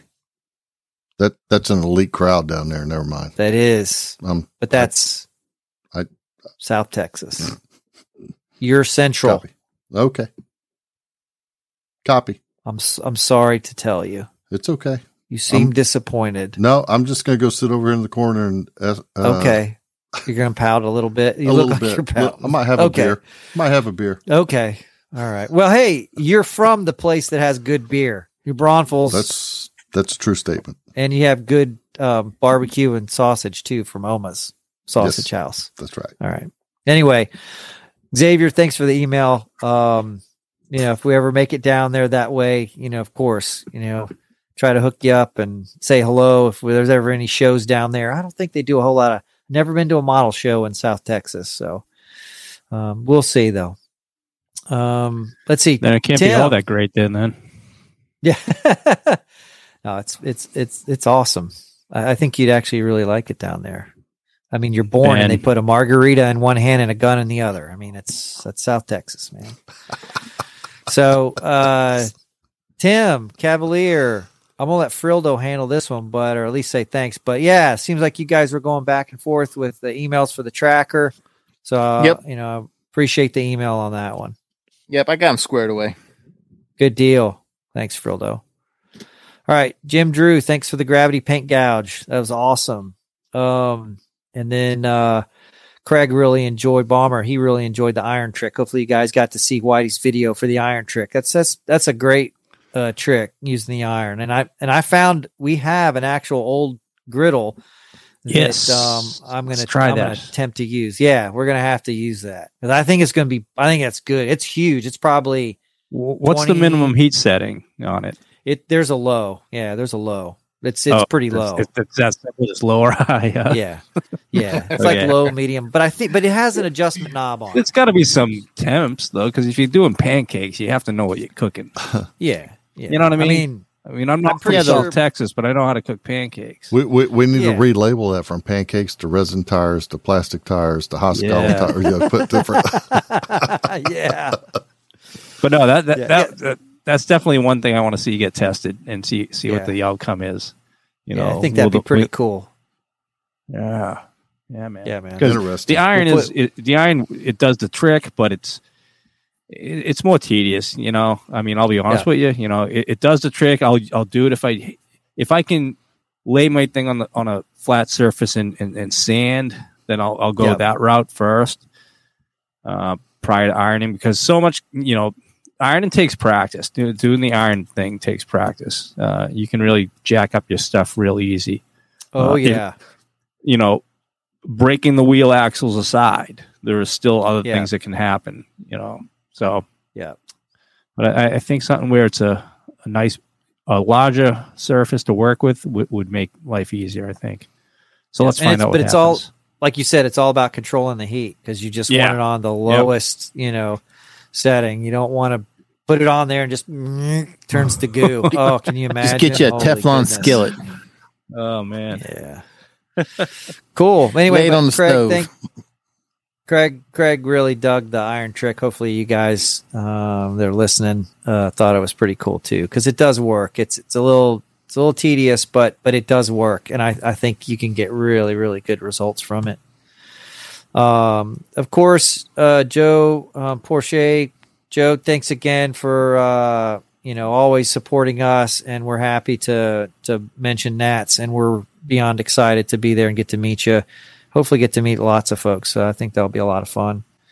Um, some of the more significant uh, emails that we received. One of them was from Matt Dyer. He had a really good um, suggestion. And I'm going to kind of mention this real quickly. I'm going to let Darren take away with this one. So, Matt had mentioned, hey, why don't you guys have a Patreon page? So, Darren, So take it away. So Matt, we uh we took your advice and uh we we started a Patreon page and if uh if you guys want to check it out, uh please head on over. I, actually, I'll put a link in the show notes uh for this episode, and I'm going to go back and and put them in the uh show notes for the other episodes as well. But it's uh patreon.com forward slash model geeks podcast and that will take you to our Patreon page. And here you can help support us and the podcast uh, by donating. Yes, of course, we still have our PayPal me link on the Model Geeks podcast.com uh, page and in the show notes. And you can follow that as well if you want to do a one time donation. Everything is greatly appreciated. It helps us offset the cost of production uh, for the show. Uh, so we appreciate it in any form. But the Patreon page actually gives you a little bit more, and there's a couple different tiers there. Uh, we have the beginner geek tier, the novice, and then the uh, expert model geek uh, or pro model geek uh, tier, if you will. But what what we're hoping to do, and what we well, what we have done is we went ahead and started a private Model Geeks Facebook group for our top tier members, and in there we will be delivering content like Facebook Lives and live Q and A's and some giveaways and things of that nature. Uh, so some exclusive content for Patreon members. It's a private community. It's a place for us to connect one on one. Check it out. It was a great suggestion, and uh, we've placed that into action. So uh, hopefully, we'll see some of y'all over there, and uh, we'll have a good time one on one there in the uh, in the Facebook group. So Yeah, yeah, that's that's pretty cool. It was a great idea. Um, we had been talking about it a little bit, but uh, Matt, when we saw your email, we were like, okay, it's official. Let's let's make it happen. So, and thanks to Darren for for making that happen. Well, So, you know, we enjoy doing the. Facebook lives and interacting with the uh, the community. Uh, we we really want to try and get back to, to the community by by doing some giveaways and and things of that nature. And it just seemed like a good way to do it. So not only are you helping to uh, offset the production cost, but we're also able to invest some of that money back into to the community, right, and to the listeners, and give some stuff back to them too at, the same time. So I think it's a win-win for everybody. It'll be a lot of fun. Absolutely. Yep. Cool. Well, um, we got one last email and then we're going to move on. Um, but this email came from Robert Perlman. Had a really interesting, some interesting pictures there of a of a Super Hornet from VFA 31. It's in the low vis scheme, but man, it's got some funky green uh, patches on it. It does. So his question was, "What's what is that? Why? Why? What's the green?" And the simple answer is that's what they took out of the paint locker. That's that's what they had. yep. So they didn't have gray. So they had they pulled they pulled green out because that's Now- what they had. Yeah. I, I took a look at that photo right before we started recording because I was again out of town and I missed that email. Um, yep. But uh, tactical paint schemes, uh, you do have a tactical primer as well. I mean, I'm thinking back to A6 days. Okay, so the A6 community, you know, when they went to the TPS scheme, the tactical paint scheme, the gray low vis, um, they used a dark, you know, us being Hawkeyes, we were still shooting just green zinc chromate. But the TAC guys had a dark green, and I wanted to do the F 18 EFs. Uh, Do they still use that? You know, because that's what that could be too, is touch up with primer, the tactical primer. I reached Yeah. out. I reached out to an old uh, shipmate of mine. Uh, he just retired here last year. He was a maintenance maintainer for Hornets for a lot of years, uh, and finished up with F eighteen or Super Hornets uh, as a warrant working uh, maintenance. Yeah. And uh, ask him that question because I'm I was a legacy guy.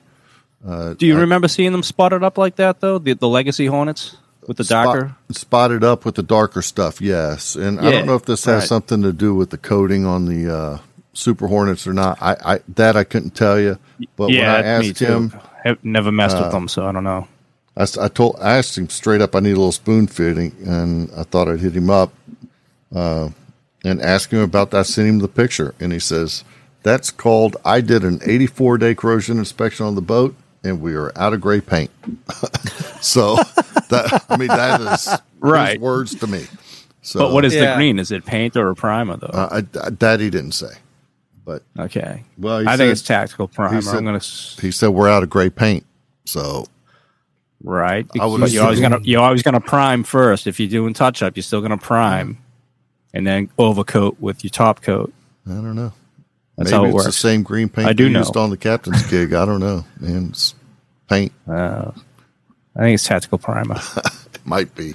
tactical primer because you can still fly the bird, Yeah. operate the bird, put it on the deck, keep it exposed, Yep. as long as it's primed. But Now, this I- is again getting into the 509 manual and all that kind of stuff. oh my god. Yep. Yeah, you know. I forgot. I forgot about that manual. Yeah. It's, it's been a it's Um, been a couple minutes. So it, it, you don't you don't want, and again, it's it's an it's an EF Hornet too, or even just a Legacy Hornet. You guys were half plastic, you know. So how much? Some glue and assembly but- required. But it, you still have you still don't want bare you still don't want bare surface regardless of what it is. I don't. I, I would imagine you don't want um, intrusion under the paint between paint and and composite material either. You know, That's true. And if I'm looking at the picture right now, and a lot of those pictures are along the gang channel edges where the uh, is that metal? the there? fasteners would go. Yeah. So Yeah. See, that's a lot of that is where gang channel is, or where the uh, not Dzus fasteners, the uh, I forget what those Skin fasteners- washers? Yeah, all that stuff is. So that it makes sense. Uh, but regardless, I think that uh, he's onto something. That is an interesting little touch. It's Yeah. something that So to say they were out of great paint would be correct, sure, Sure. yeah, because they just but they got it primed, they got it protected.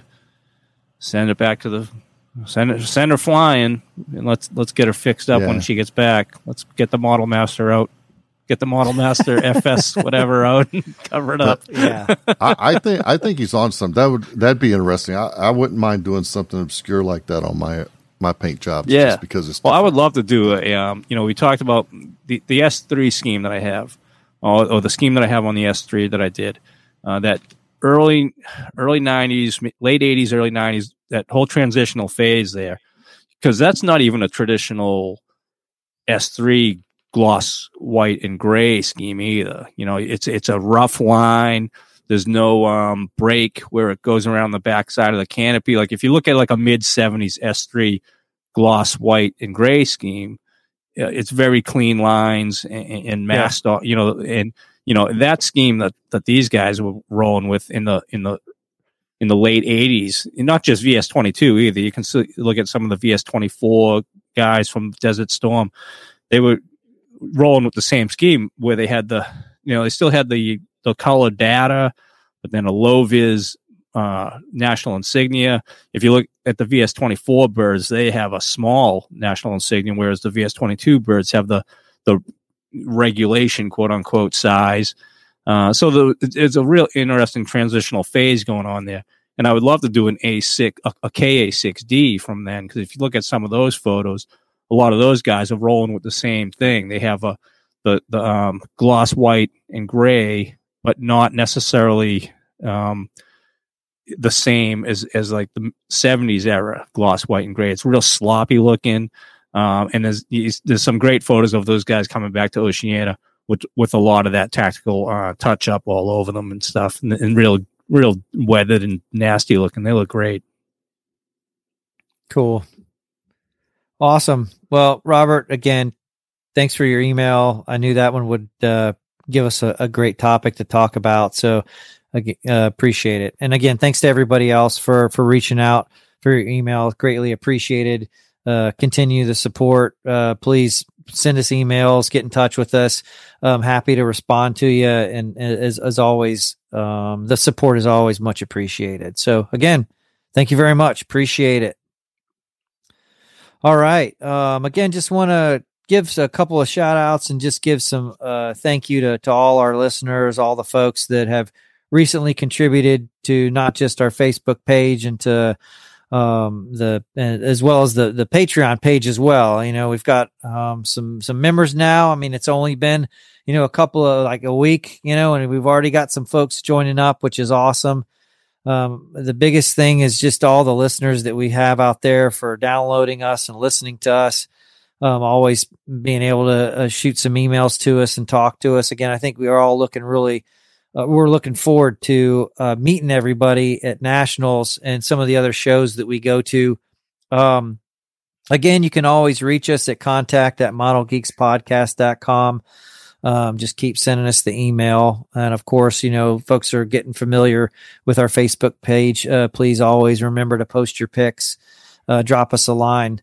Um, if you're, if you guys are enjoying our show, um, please take a, just a second and uh, hop on your favorite uh, podcast provider and uh, give us a five star rating. It really helps move us to the top of the list whenever folks search for us. So, again, that would be much appreciated.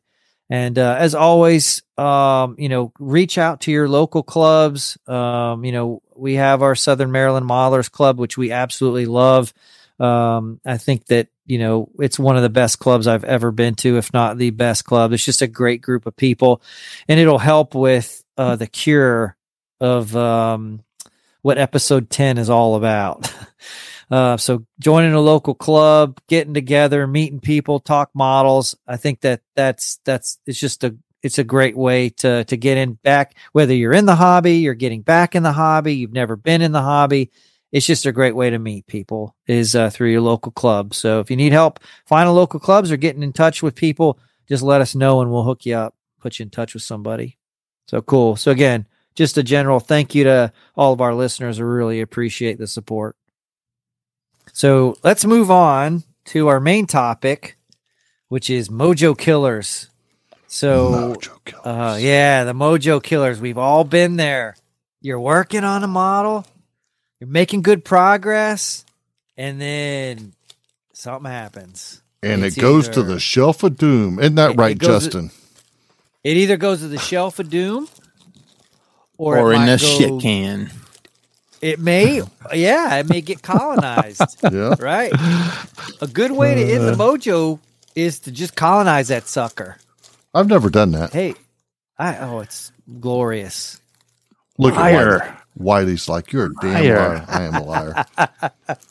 Why do you? I don't think you've ever colonized something. No, you did. Yes, he Uh, did. no, I He have. did. Colonize- You That did, Corsair. yeah. No. The he Corsair? No. No. the uh, 48 hour More bill. recently, my 48 hour Yeah, bill. you're- Well, I you just up tossed it in the- the. But the Corsair, that one Corsair, the F4U4 you were doing, you tried out different paint. Oh, you didn't like you it. You just smashed it to shit. So yeah, yeah. yeah. that thing didn't make me happy, man. um, So but then I want to so say what- something else broke first, though that that I that I couldn't Okay. recover from, and that's why I. Because I mean, if it was just paint, I would have. I would have just stripped down and redid it if it was just paint. It I think, a, I think the paint ate into the plastic, and, and I, I got something boogered up. wasn't a polycap or anything like that, was it? What now? Wasn't a polycap issue or anything like that, was it? No. Okay. No. Um, Scott God, knows what I'm remember. talking about. It'll come to me.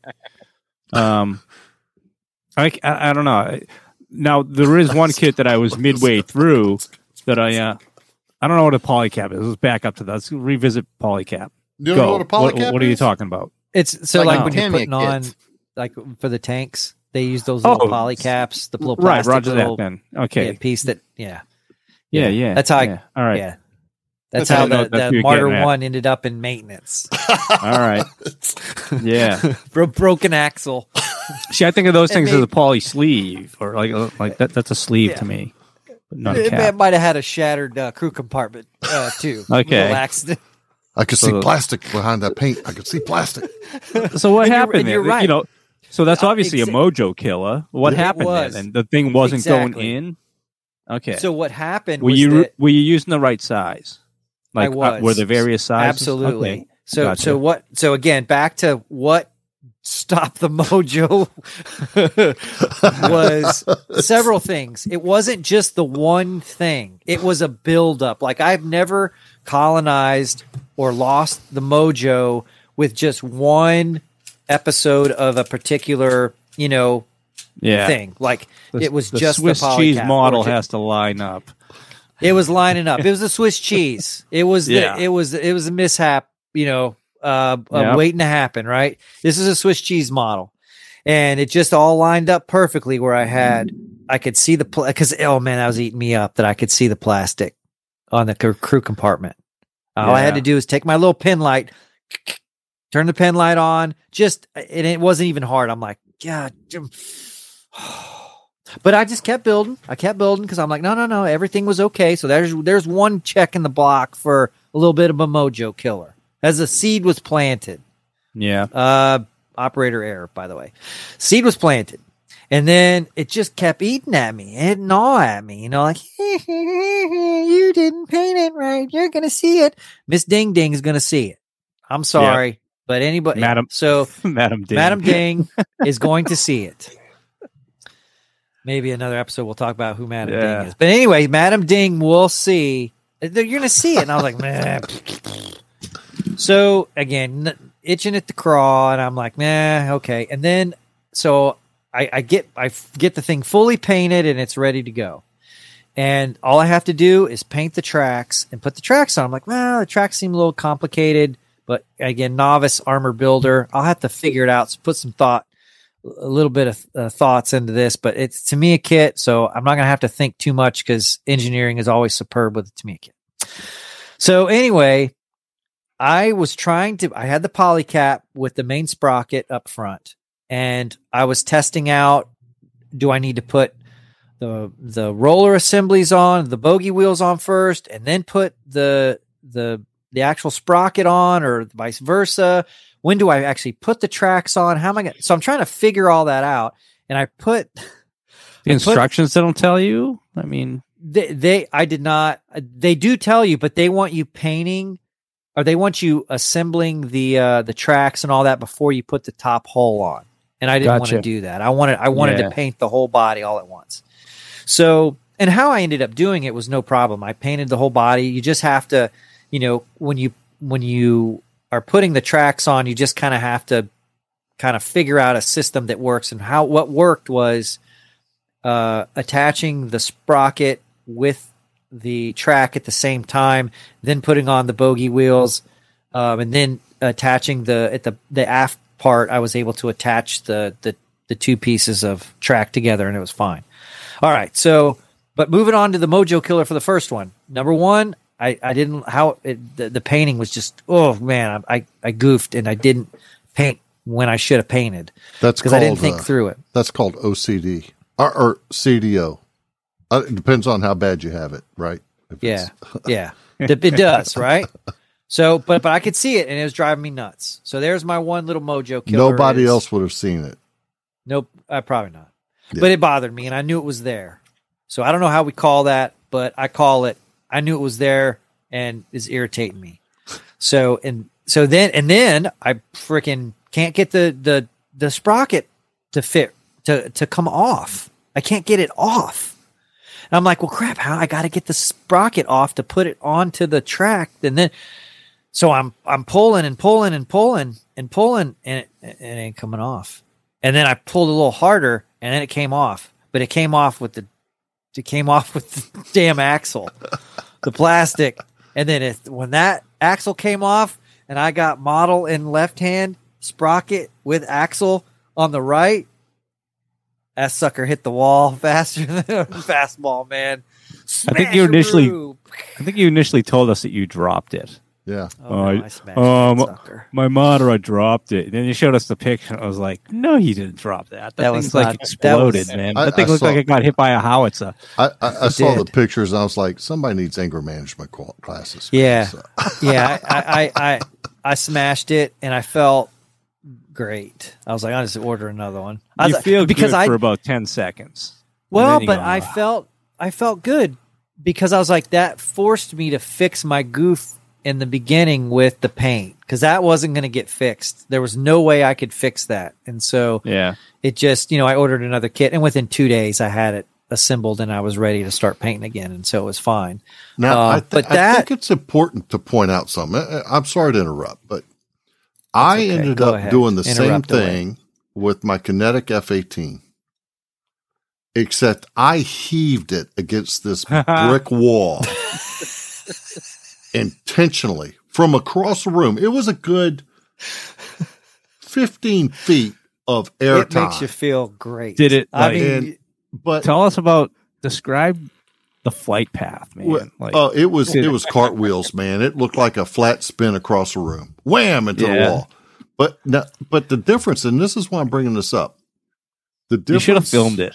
The difference is is slow. I was over the moon because of an engineering issue, not because of Mojo Killer number two. Mojo. Yes, uh, mine was because That's a big one. It was a complete and total fail from the drawing table through the injection molding process to the boxing to the deal. The Marder was not that. This was because No, something snapped. The- so The I, Marder was 100% operator error. That Yeah, was I- my own doing and being an, in, an inexperienced armor builder and being a um, frequent colonizer. Um, unfortunately, it, the the two just they just didn't they didn't match up well yeah. with So- yeah and and so yeah it, it's it's that that poor fit and or poor engineering that'll kill it Oh man. That'll suck. That'll suck the mojo. Right. You'll be like, man, this is great. Blah blah blah blah blah. I, I- in fact, I am so surprised how far I made it on the SU twenty seven. Yeah. I'm surprised. I'm very proud of myself Yeah. for not I'm- throwing that I was pretty sucker against the wall. too. Yeah. Yeah. I am. I Yeah. pat myself. when I see that poor. I'm like, you have no idea how close you came to being colonized. And it just looks at me and goes, "Sorry." I've got one from Yeah. that manufacturer sitting over here on my table that is just I mean, it's it's ninety percent done, and I would rather go get my gum scraped than pick that kid up again because it just Yeah. killed me. Once you hit that point, when that mojo is is is done be squashed, oh yeah. It is just it takes moving a mountain, heaven and earth to get the mojo back. It's it's I mean- really hard to do. I mean, I wouldn't have colonized this thing last night, but this Kettenkrad, everything was going great till you get to the tracks and you look at the instructions and it tells you start with these first. These six individual tracks go first, which they go around the idler wheel or wherever the drive socket, sprocket, whatever.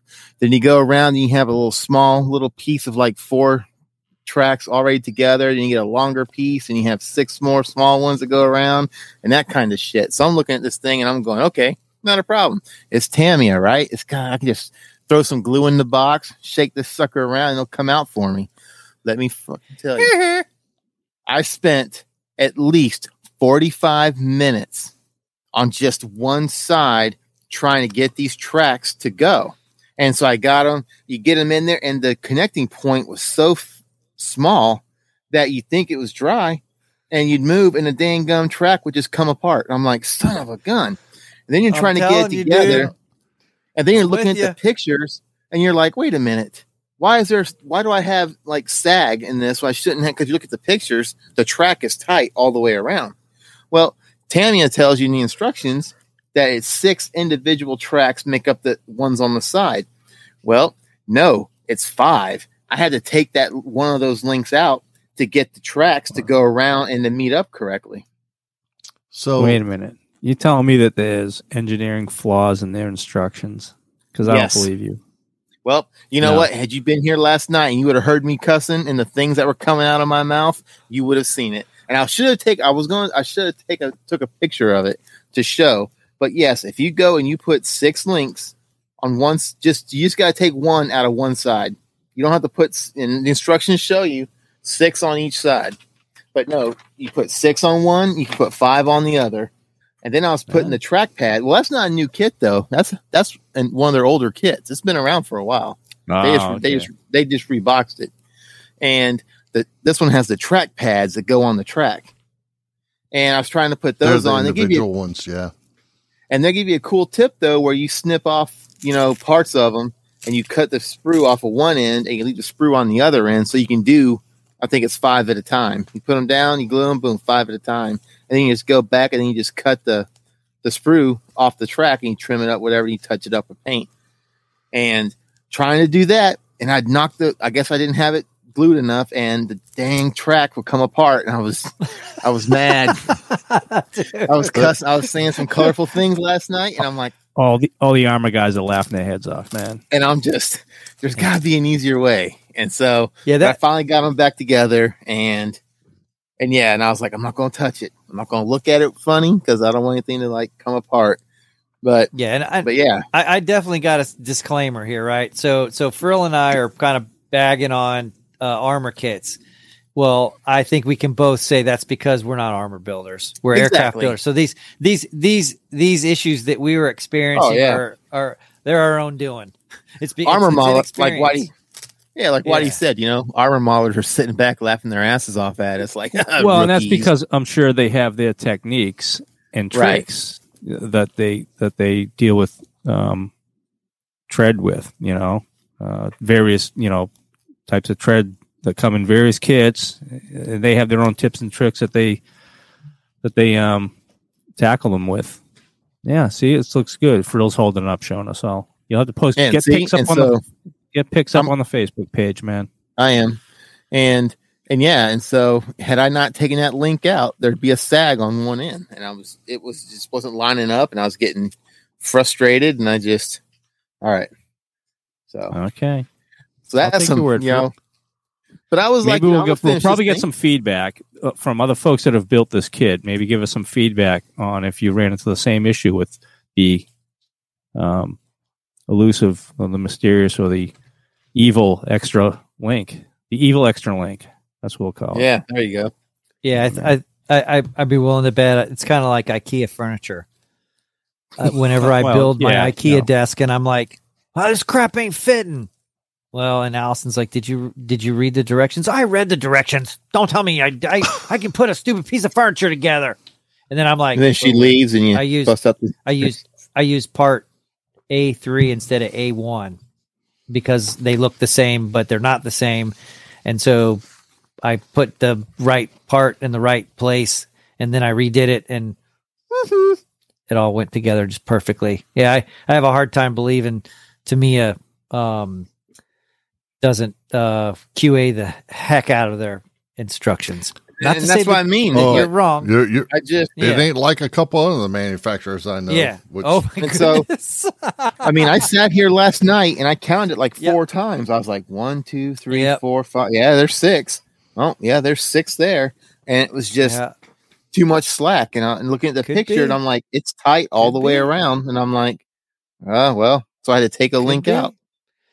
Well, I Mhm. agree. I think for most, most, of, I'd say ninety nine point nine nine nine nine nine nine percent of the time, if you if you want to you want to bring the mojo back, pull pull it Tamiya kid out. That'll bring the mojo back Oh, yeah. pretty quick because that's But yeah, other than that, they just, they don't get any better than that. So cool, man. Well, yeah. I mean, so you're getting falling together. Getting, uh, cool, good deal. Well, so aside from poor fit, poor engineering, well, we could go on for days. I'm not going to here to bash kit manufacturers, but we all oh, I will. there there there are certain certain manufacturers. It's just like you do. Darren's itching why are you to go.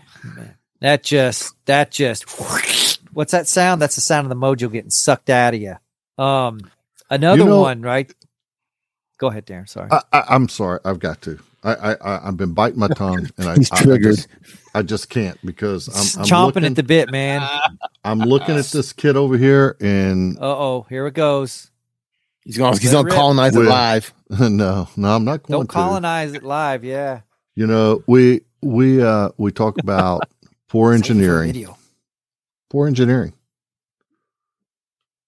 Yeah, I, I, you know, that's that's probably, you know, that yeah, it's That That's a lot of I it. think- F- Phil, it's the seams. Like, just for example, one of the reasons why my EA 6A is not finished is that it was hu- huge seams and a lot of filling and sand. It, I just want to put Mm. that crap away. Clear parts, Yeah. clear pots. Yeah, I, I- uh, they don't I'm- fit That's right. what masking sets goes in the, goes in the shelf. I am going to go Yeah. out. Yeah, but- I'm I'm going to go off on this tangent. and I'm not going to mention a manufacturer's name, but I'm going to say guess it. I'm going to say there is a manufacturer out there that is producing some subjects out there that are awesome. Okay, they're just Yes. they're really really good. And the surface detail and the molding that they're doing is really really good.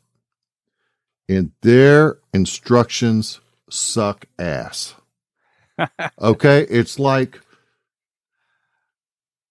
they don't know their technical writers do not know what in the hell it is they're doing okay and and then And I need the anger management. oh i just it's it's just such and- Dude, but, I'm with you. but here's why I'm with you.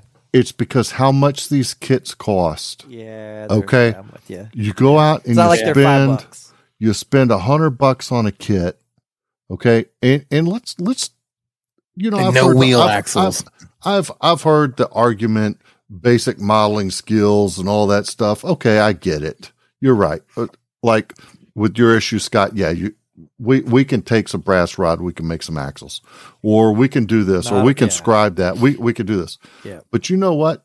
Here's a Shouldn't have kid that gets a hundred dollar kit for you know uh fifteenth birthday that doesn't have those skills, and that's just a crock crap. You know, if you're going to spend that kind of money or you're going to charge that kind of money on a kit, then you need to get your act straight. And when people Grinds call you on it, don't kick them out of your group because they give an honest review. Okay. This this particular group, I, I gave an honest review. I didn't badmouth anybody. I wasn't rude.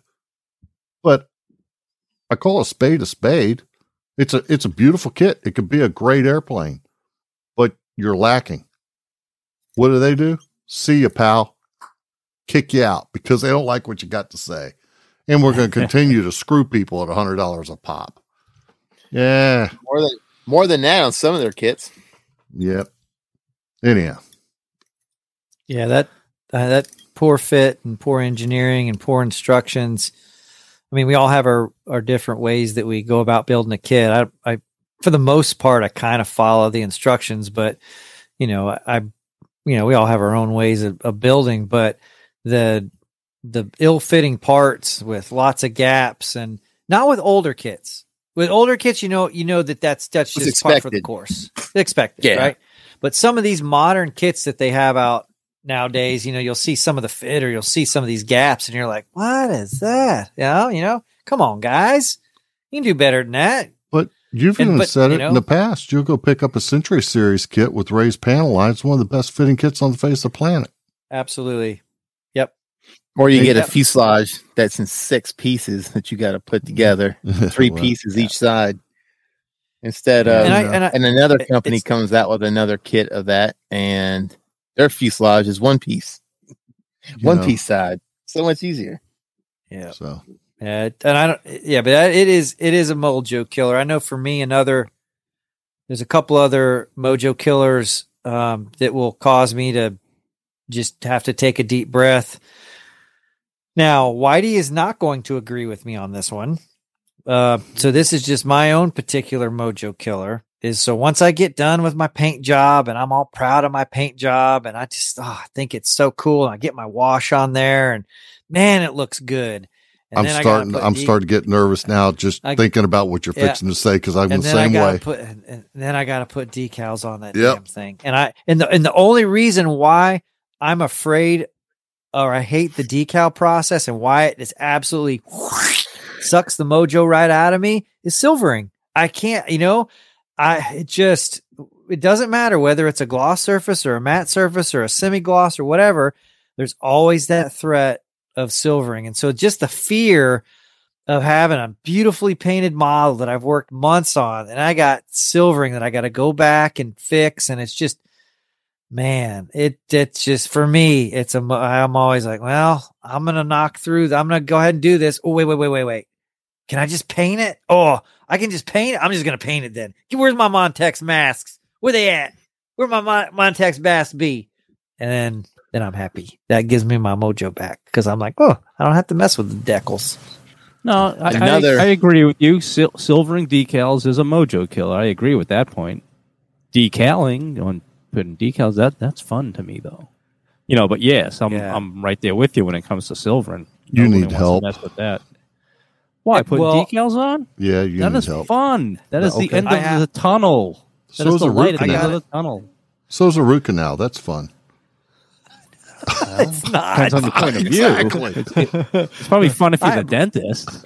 but I would say, I would say, why like I will, I I have to admit, when I built um the Tomcat, I used uh all. That's really the first time because you know I don't I don't build very often, but that's the first time that I used um a furball sheet, and it was an absolute joy to put the decals on. I and I, it was I could not believe just the it not just how they settle down. So that's Cartograf and how, but it's it was just the colorfulness, the Yeah. instructions. The instructions were so good.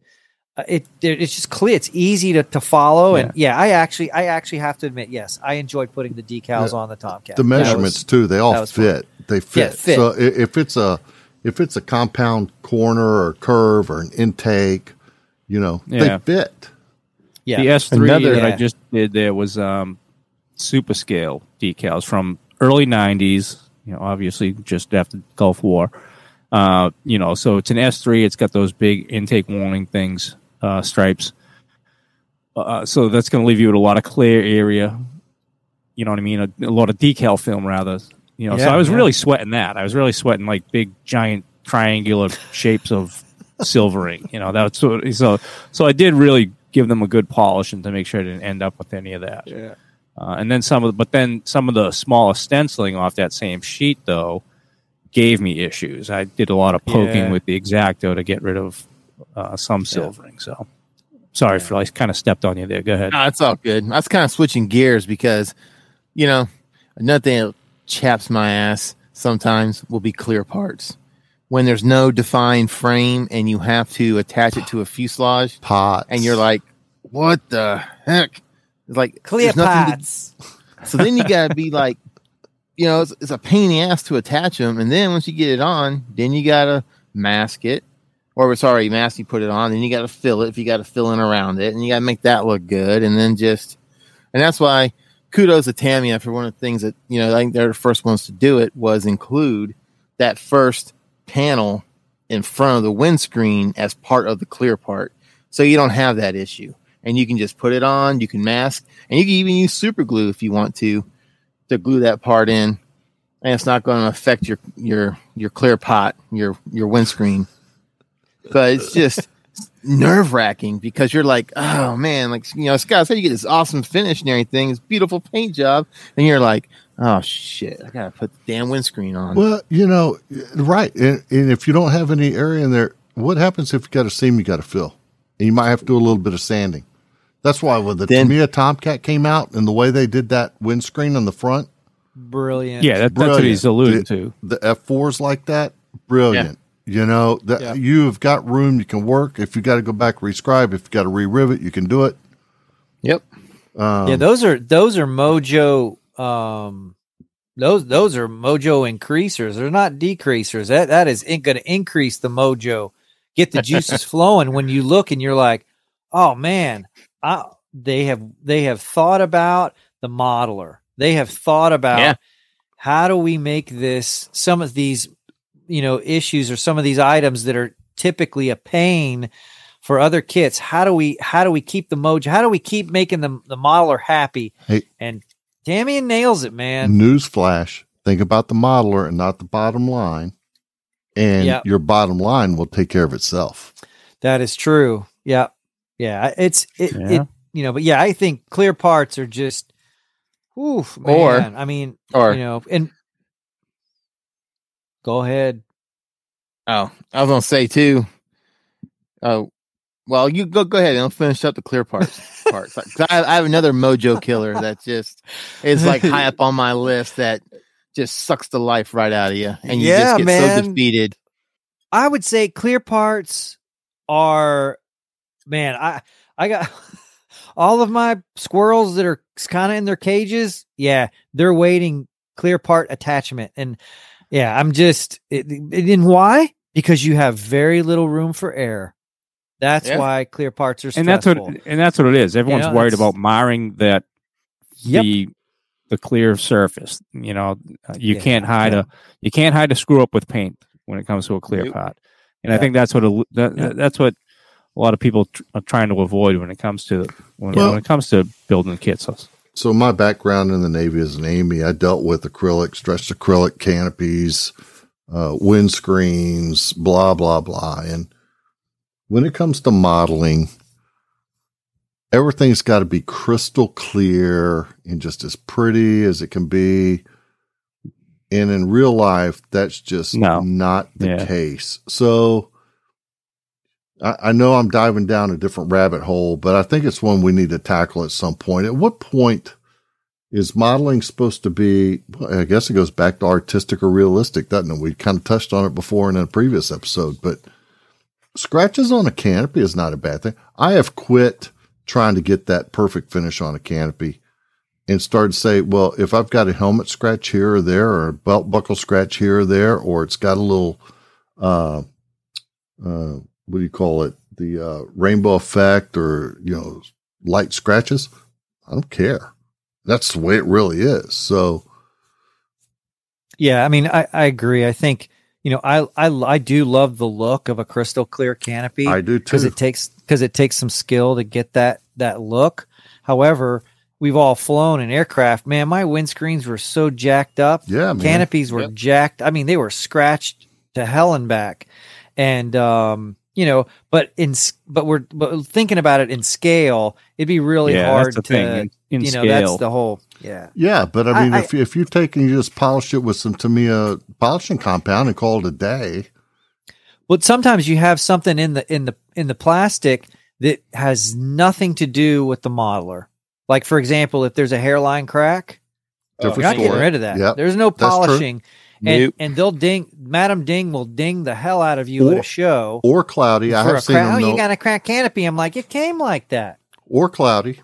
No matter how much Or you polish it, it's just cloudy, cloudy, cloudy. sometimes it happens. Yep. Yep. okay, Yeah. I see that point. Yeah. And it, but and those will again. That's just the sound of the mojo getting sucked out of your soul. Oh, here's another one. Let me paint a picture for you. Let it go, man. Let it go. Let it out. Let's hear it, brother. So Let's here you hear it. are. You're going through. You're getting ready to tackle the canopy, the clear part, your windscreen. You get it tackled. It's looking tits, right? It's looking awesome. You're proud. You're patting yourself on the back. The sun has come out. There's birds chirping. And cats and dogs are off. living together. And then you look, and the light just catches it just right, and you've got a damn ghost scene going down the top of your fuselage that you didn't see. And you've already got your model. Part of it's deckled already. You've already got it painted. You're getting ready to go into that final stretch, and the damn ghost seam appears. Ghost seams. You hate Those 'em, damn things will get you every time. Yep. You'll see them on my S3 sitting over there. Everyone's like, "Oh man, that looks awesome! Hey, thanks," Well, and everything like that. Tracker when you does see it in, yeah, when you see it in real life, Yep. it'll be oh, because it because that exact thing happened to me when I was uh, well drilling little tiny holes to put my antenna. You know, that's like one of the last things I do, and just that little bit of pressure caused a little seam to show up, and I was like, "Oh man, Yeah, Whitey, that that's yeah, that's, ghost seams will just they'll ruin your day. I mean, that is again mojo killer. And I know Darren, you've talked before about some. There's a couple of them that just make your blood boil and make you want to quit. Well, yeah. So I, I know I I rant a little bit about the engineering deal. I I think it's uh I think that that's just a bad deal, right? I but that's a different maybe that's a different episode. We need to talk about quality quality kits. But I think Yeah. I think probably my biggest mojo killer is, and I've got several kits around here that are just sitting waiting for this, and that is you, you, you've got on your list fiddly bits, and yes, I hate doing fiddly bits because I'm always afraid I'm going to screw something up, especially with the finish of my paint bits. when it comes to putting Oh. landing gear doors on or antennas or whatever. I'm always afraid I'm going Ooh. to finish up or screw up my paint. But for me, fiddly bits Yep. and ordnance. Oh, I ordnance. Hate doing ordnance. I get to ordnance and I'm like, I quit. all I'm stop, out. all stop. I would rather build an airplane with nothing but a drop tank hanging under it because of ordnance. Yeah. And, and you it should build into all the- adversary birds, man. Just Yeah. put a drop tank or two, and you're done. you know, you, That's, you, you know, get to the fiddly. You talk about fiddly oh, ordnance decals. oh, oh fins. yes." But nothing Yeah. makes ordnance look cooler than that, though. You're right. Yeah. You're absolutely correct. know? It's just so time consuming. I mean, at that point, remember when I'm that just stuff didn't even exist? Yeah, you know, I do. and, and I mean, it does. I used to not even put stuff on my, you know, ordnance Yeah. tanks, anything. I just wouldn't do it. And then I would, uh, you know, this goes back to my, you we talked last episode about going to shows for the first time. And it was going to shows for the first time and seeing things loaded up with unique configurations and things like that. And I was like, wow, yeah, that's what I need to be doing is putting those bombs on the, you know, and then when you get into like depicting a particular aircraft and a particular mission and things like that, then of course it, it really opens you up to, uh, you know, choosing some, uh, different loadouts and things like that. You know, loadouts wasn't even a word up Yeah. until like the mid nineties. Well, you know, Yeah. I've I've got all the way down to my uh so my one and only uh Desert Storm build for the 30th anniversary, and that is y'all know I'm doing aircraft 310. It's an aircraft I launched off Saratoga uh the first night, and now I'm down to doing two sidewinders, a sparrow, three harm, a drop tank, and a FLIR pod. cool. And I'm like, That's awesome. Oh my god it's just it's bra- it's all brazen i'm like all these little pieces i gotta put together everything's got to be painted individually no They're kits within a kit. they are kits within a kit so just, just drop those suckers off at me and Whitey's house, and we'll, we'll bada bing, bada boop. They'll be Yeah. done. yeah well Let's you know i think for you. we're, we're going to I'll talk just charge you a couple of beers. That's all. Yeah. we're going to talk you've had a couple of beers over here my friend Well, and that's and that's that's rolling. in Shots sort of like- fired. but Hey, And that's- but what did I show a- up with next time I come? yeah that's true That's true true. statement All right. then you drank all those too. a six-pack and he drank over half those but that's a whole different story Oh, I brought you a 12 e. Don't, don't lie. Don't lie to the audience. but uh I know we're going to talk about how to get the mojo back here in a few minutes, and I know. Well, that- you you hit on it, man. well, Well, how do you how do you how do you so how do you do that? So- we talked about what sucks it away. How do you get it back? Well, we talked about the ordinance side of it because this is a discussion we had here over maybe a couple of beers or 20. And uh, we came up with do all the ordinance up front. Do it Yeah. first. If that's what you hate, then get it out of the way Do it first. first. Yeah. While you're That's a- while you're excited yeah. about the project. You know, maybe change up, change up the process a little bit, make it different. Do the Yeah. gear first. Do the gear first. But then you run to the spot. you know. If but- you have to put flat spots, then But- you're going to have.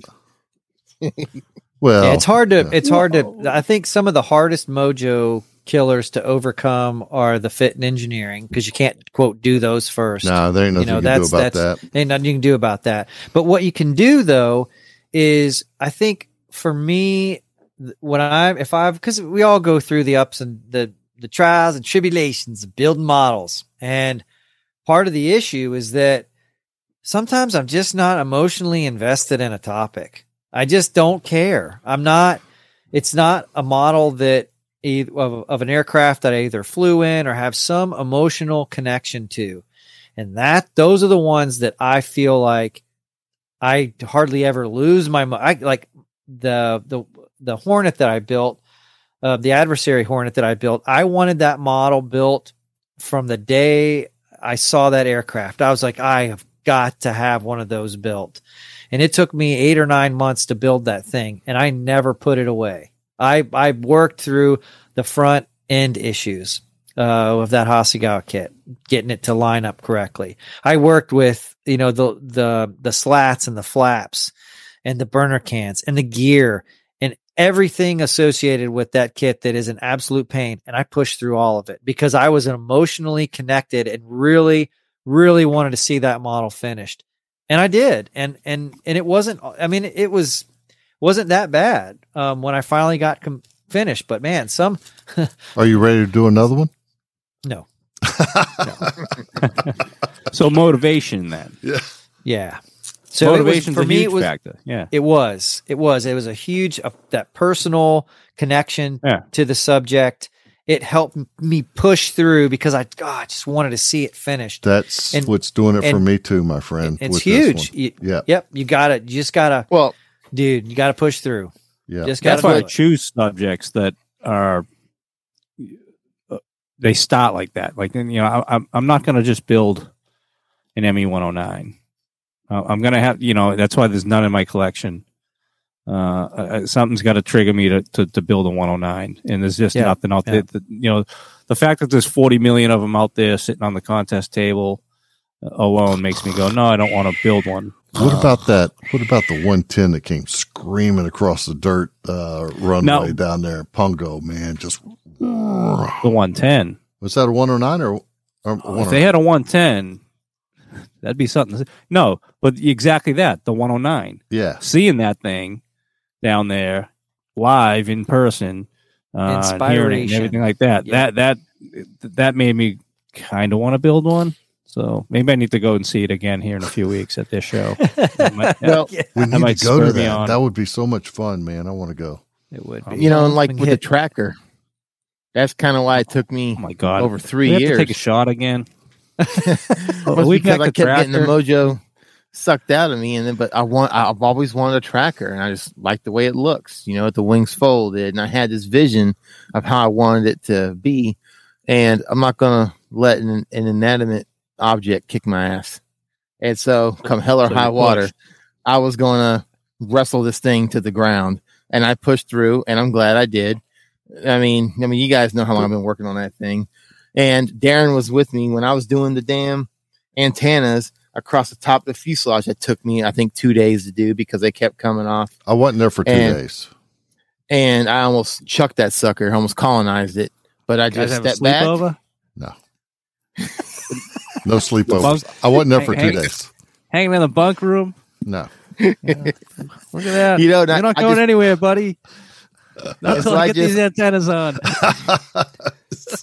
I just stepped away from it, you know, and thought Yeah, about it, you know, all right. Because you get to that point, and I, I know I'm famous for it. When I'm coming to the end of a build, then I find myself, I'll start rushing, Yeah. and I have to catch myself. Say like, it isn't no, so. stupid.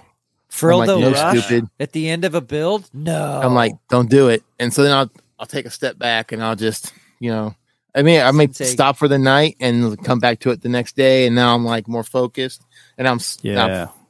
And I'm just glad that I caught myself now. So I'm good at catching myself, and I start doing shit stuff, and I'm like, oh nope, I'm doing it again. I got to step away, and at that point, I just step away.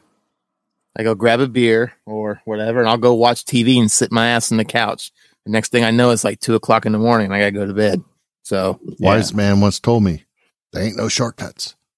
There Nope. ain't no shortcuts. and so there ain't sometimes- no shortcuts. it's just best to walk away. And Yeah, just stepping turn the- away, man. And now he, Turn the light off and then come back to it tomorrow. he tells me there I've ain't no done that shortcuts. several times. And now he thinks I'm cheating on my cockpits. but you but you didn't though. I didn't cheat. that's the that's the key. Make it look like you're cheating, but you but you're not. Didn't cheat. That's that's good. That's skills. Yeah, I, I, I think another thing for for me, how to get the mojo back if I'm just kind of not into building or whatever, whether it's work or it's a kit that I'm, you know, working on or whatever. Um going to a model show will Yes, get sir. me Yep. inspired. Yep. Man, you see a kit and something that somebody, you know, just you're like, whoa, that is just it just it does is it it it lights that fire again and and gets you to want to go build something. I mean, you know, it it it it, it absolutely does. And uh yeah, so for me going to shows, hanging out with your buddies, just going to a model club meeting, talking with guys, yeah, it'll that'll help get your mojo back. I think, you know, or just go go buy it to me a Tamiya kit. Go buy a Yeah. Tamiya kit and and that'll help you get your mojo back because you're just like this is just it's just fun. I actually got I actually got into a really bad mojo rut here a couple years ago. Yeah, eighteen months, two years ago, and uh, the mojo. huh, the advice came from a buddy of mine, uh, Vince. You know who you are. He popped off and he says, "You just need to finish something. Just, I mean, build a." grab something off the shelf that'll take you 48 hours. Just don't worry about detailing. Don't worry about, you know, uh, doing this or doing that. Just pull something off the shelf and take it from start to completion. So I did it in, in over in Grumpy Old Scale Modeler, my Facebook group. I initiated a 72 hour group build, pulled off your shelf, built in 72 hours. And we did that, man. I pulled a little 72nd scale P47 Hoskala P47 off the the shelf, And we started, we finished it, and absolutely correct. Sometimes you just got to reset and and not think about all of the technical stuff. This has to be perfect. That panel line has to be perfect.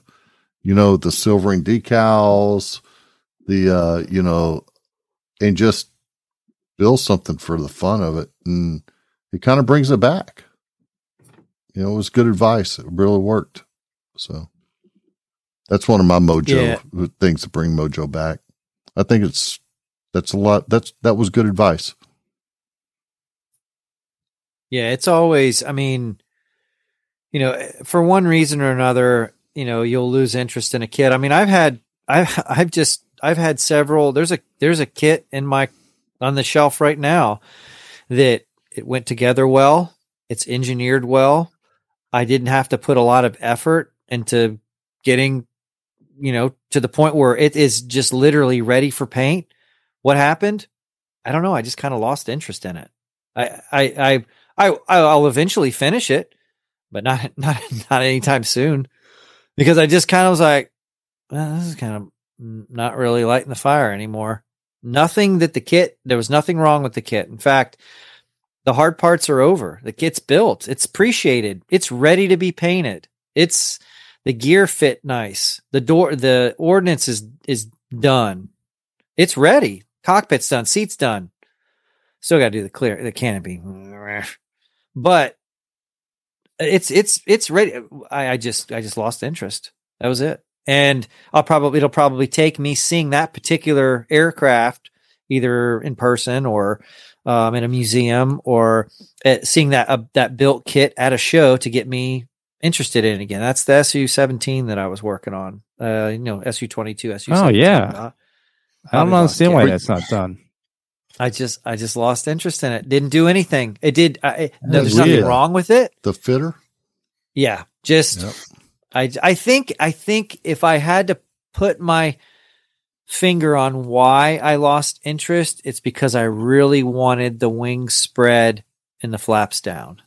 And the kit doesn't allow you to spread the wings and put flaps down. It allows you to spread the wings and put slats down.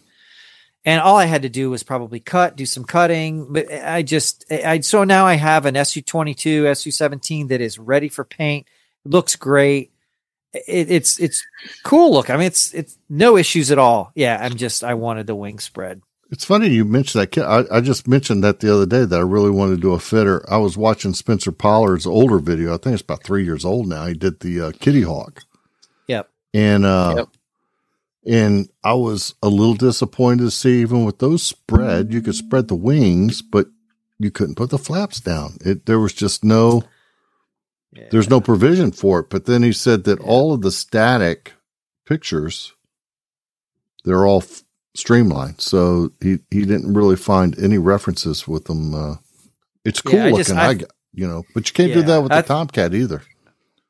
Yeah, Uh. that's true. I mean, yeah, it, it just depends on what you have in your head. To me, an SU twenty seven looks like I'm sorry, an SU twenty two or seventeen looks like an SU twenty two or seventeen with the with the the wings extended and the flaps down. To me, that's just that's what I wanted in my head, and I realized I can't. I, I didn't do it, and yeah, I just kind of lost interest. But the kit actually goes together really. If anybody's interested in buying that Hobby Boss SU twenty two or seventeen, it's it's a it's a really nice kit. I I, I have enjoyed it so far. I just kind of I just realized, meh. Probably no. So cheaper. I'll I'll finish it one of these days. probably cheaper than the alternative too. Yeah, yeah. Well, man, um, I think that was another really good topic. Um, you know, Mojo Killers, they are poor fit, poor engineering, decals, clear parts, fiddly bits. You know, that's just that'll that'll suck the life right out of you. And I think we've all agreed the best way to get it back is, you know, uh, going to model shows, being inspired. You know, I think that'll really that it'll it'll really help you. So I hope you hope you guys have enjoyed this particular topic. Uh, it was certainly uh, fun to talk about. Um, so I think that about wraps up uh, the main topic. So we'll we'll um again just want to move on real quick to a couple thank yous. And I, you know what? I don't know if I've done this yet, but I'm going to do it today. And I didn't really talk about this, but I'm going to thank Darren and I'm going to thank Whitey. I'm going to thank Frill for making the best damn podcast out there and being a great group of guys. Oh And I enjoy- man, I enjoy this more than you guys could think Oh. about. This is awesome. Stop. You guys I'm are blushing. you guys I'm help blushing. you guys you guys help me keep my mojo going. And I Hey, mean hey, that. that's So, a true. St- you know what? You- My mojo is a hundred times.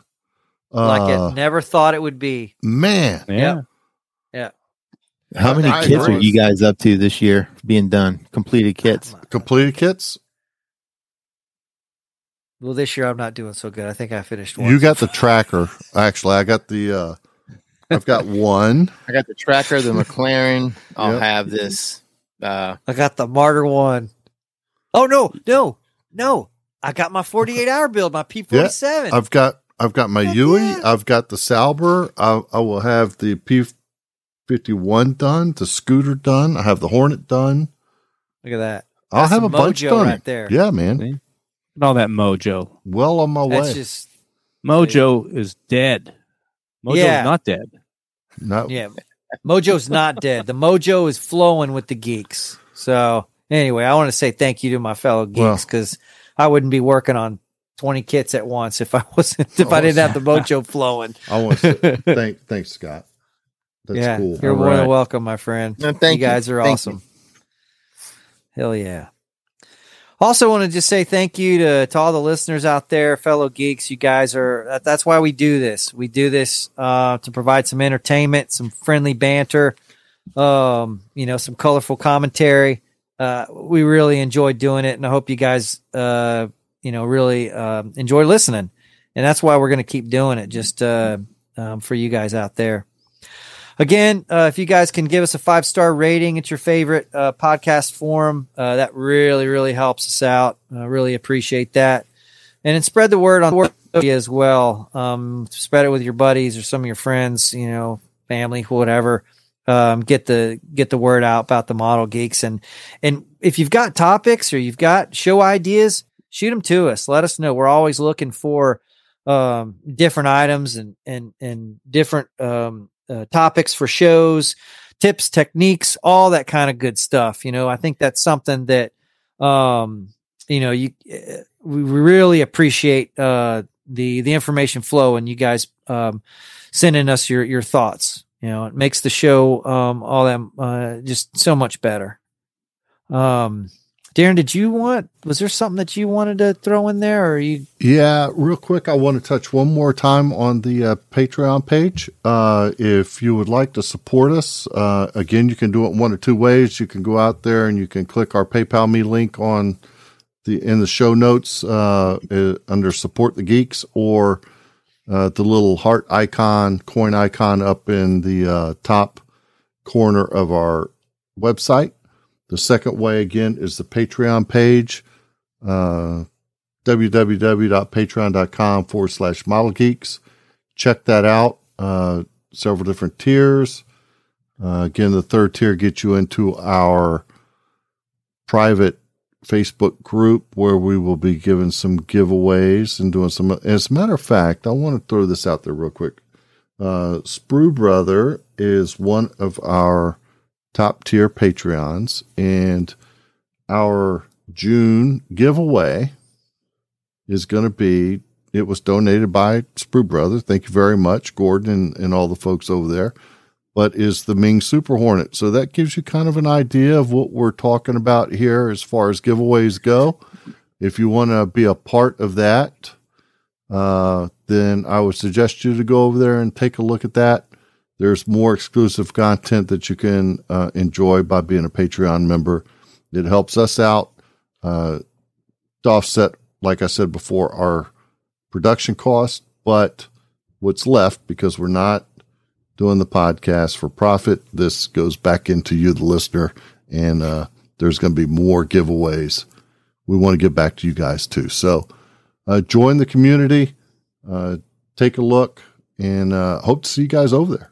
Really do. So yeah, I wanted to give that little plug. Yeah, cool.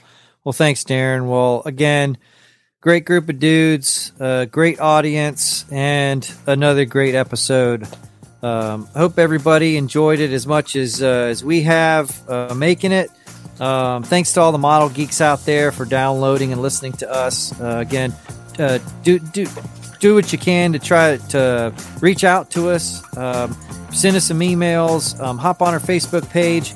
Uh, you know, appreciate all the input and all the ideas. It's awesome. And uh, but between now and then, be excellent to each other and get out there and build something. All right, all right. You guys take care. What's out from the geeks? We'll see you. Later. See you, man. Good night, everybody. See you at the show.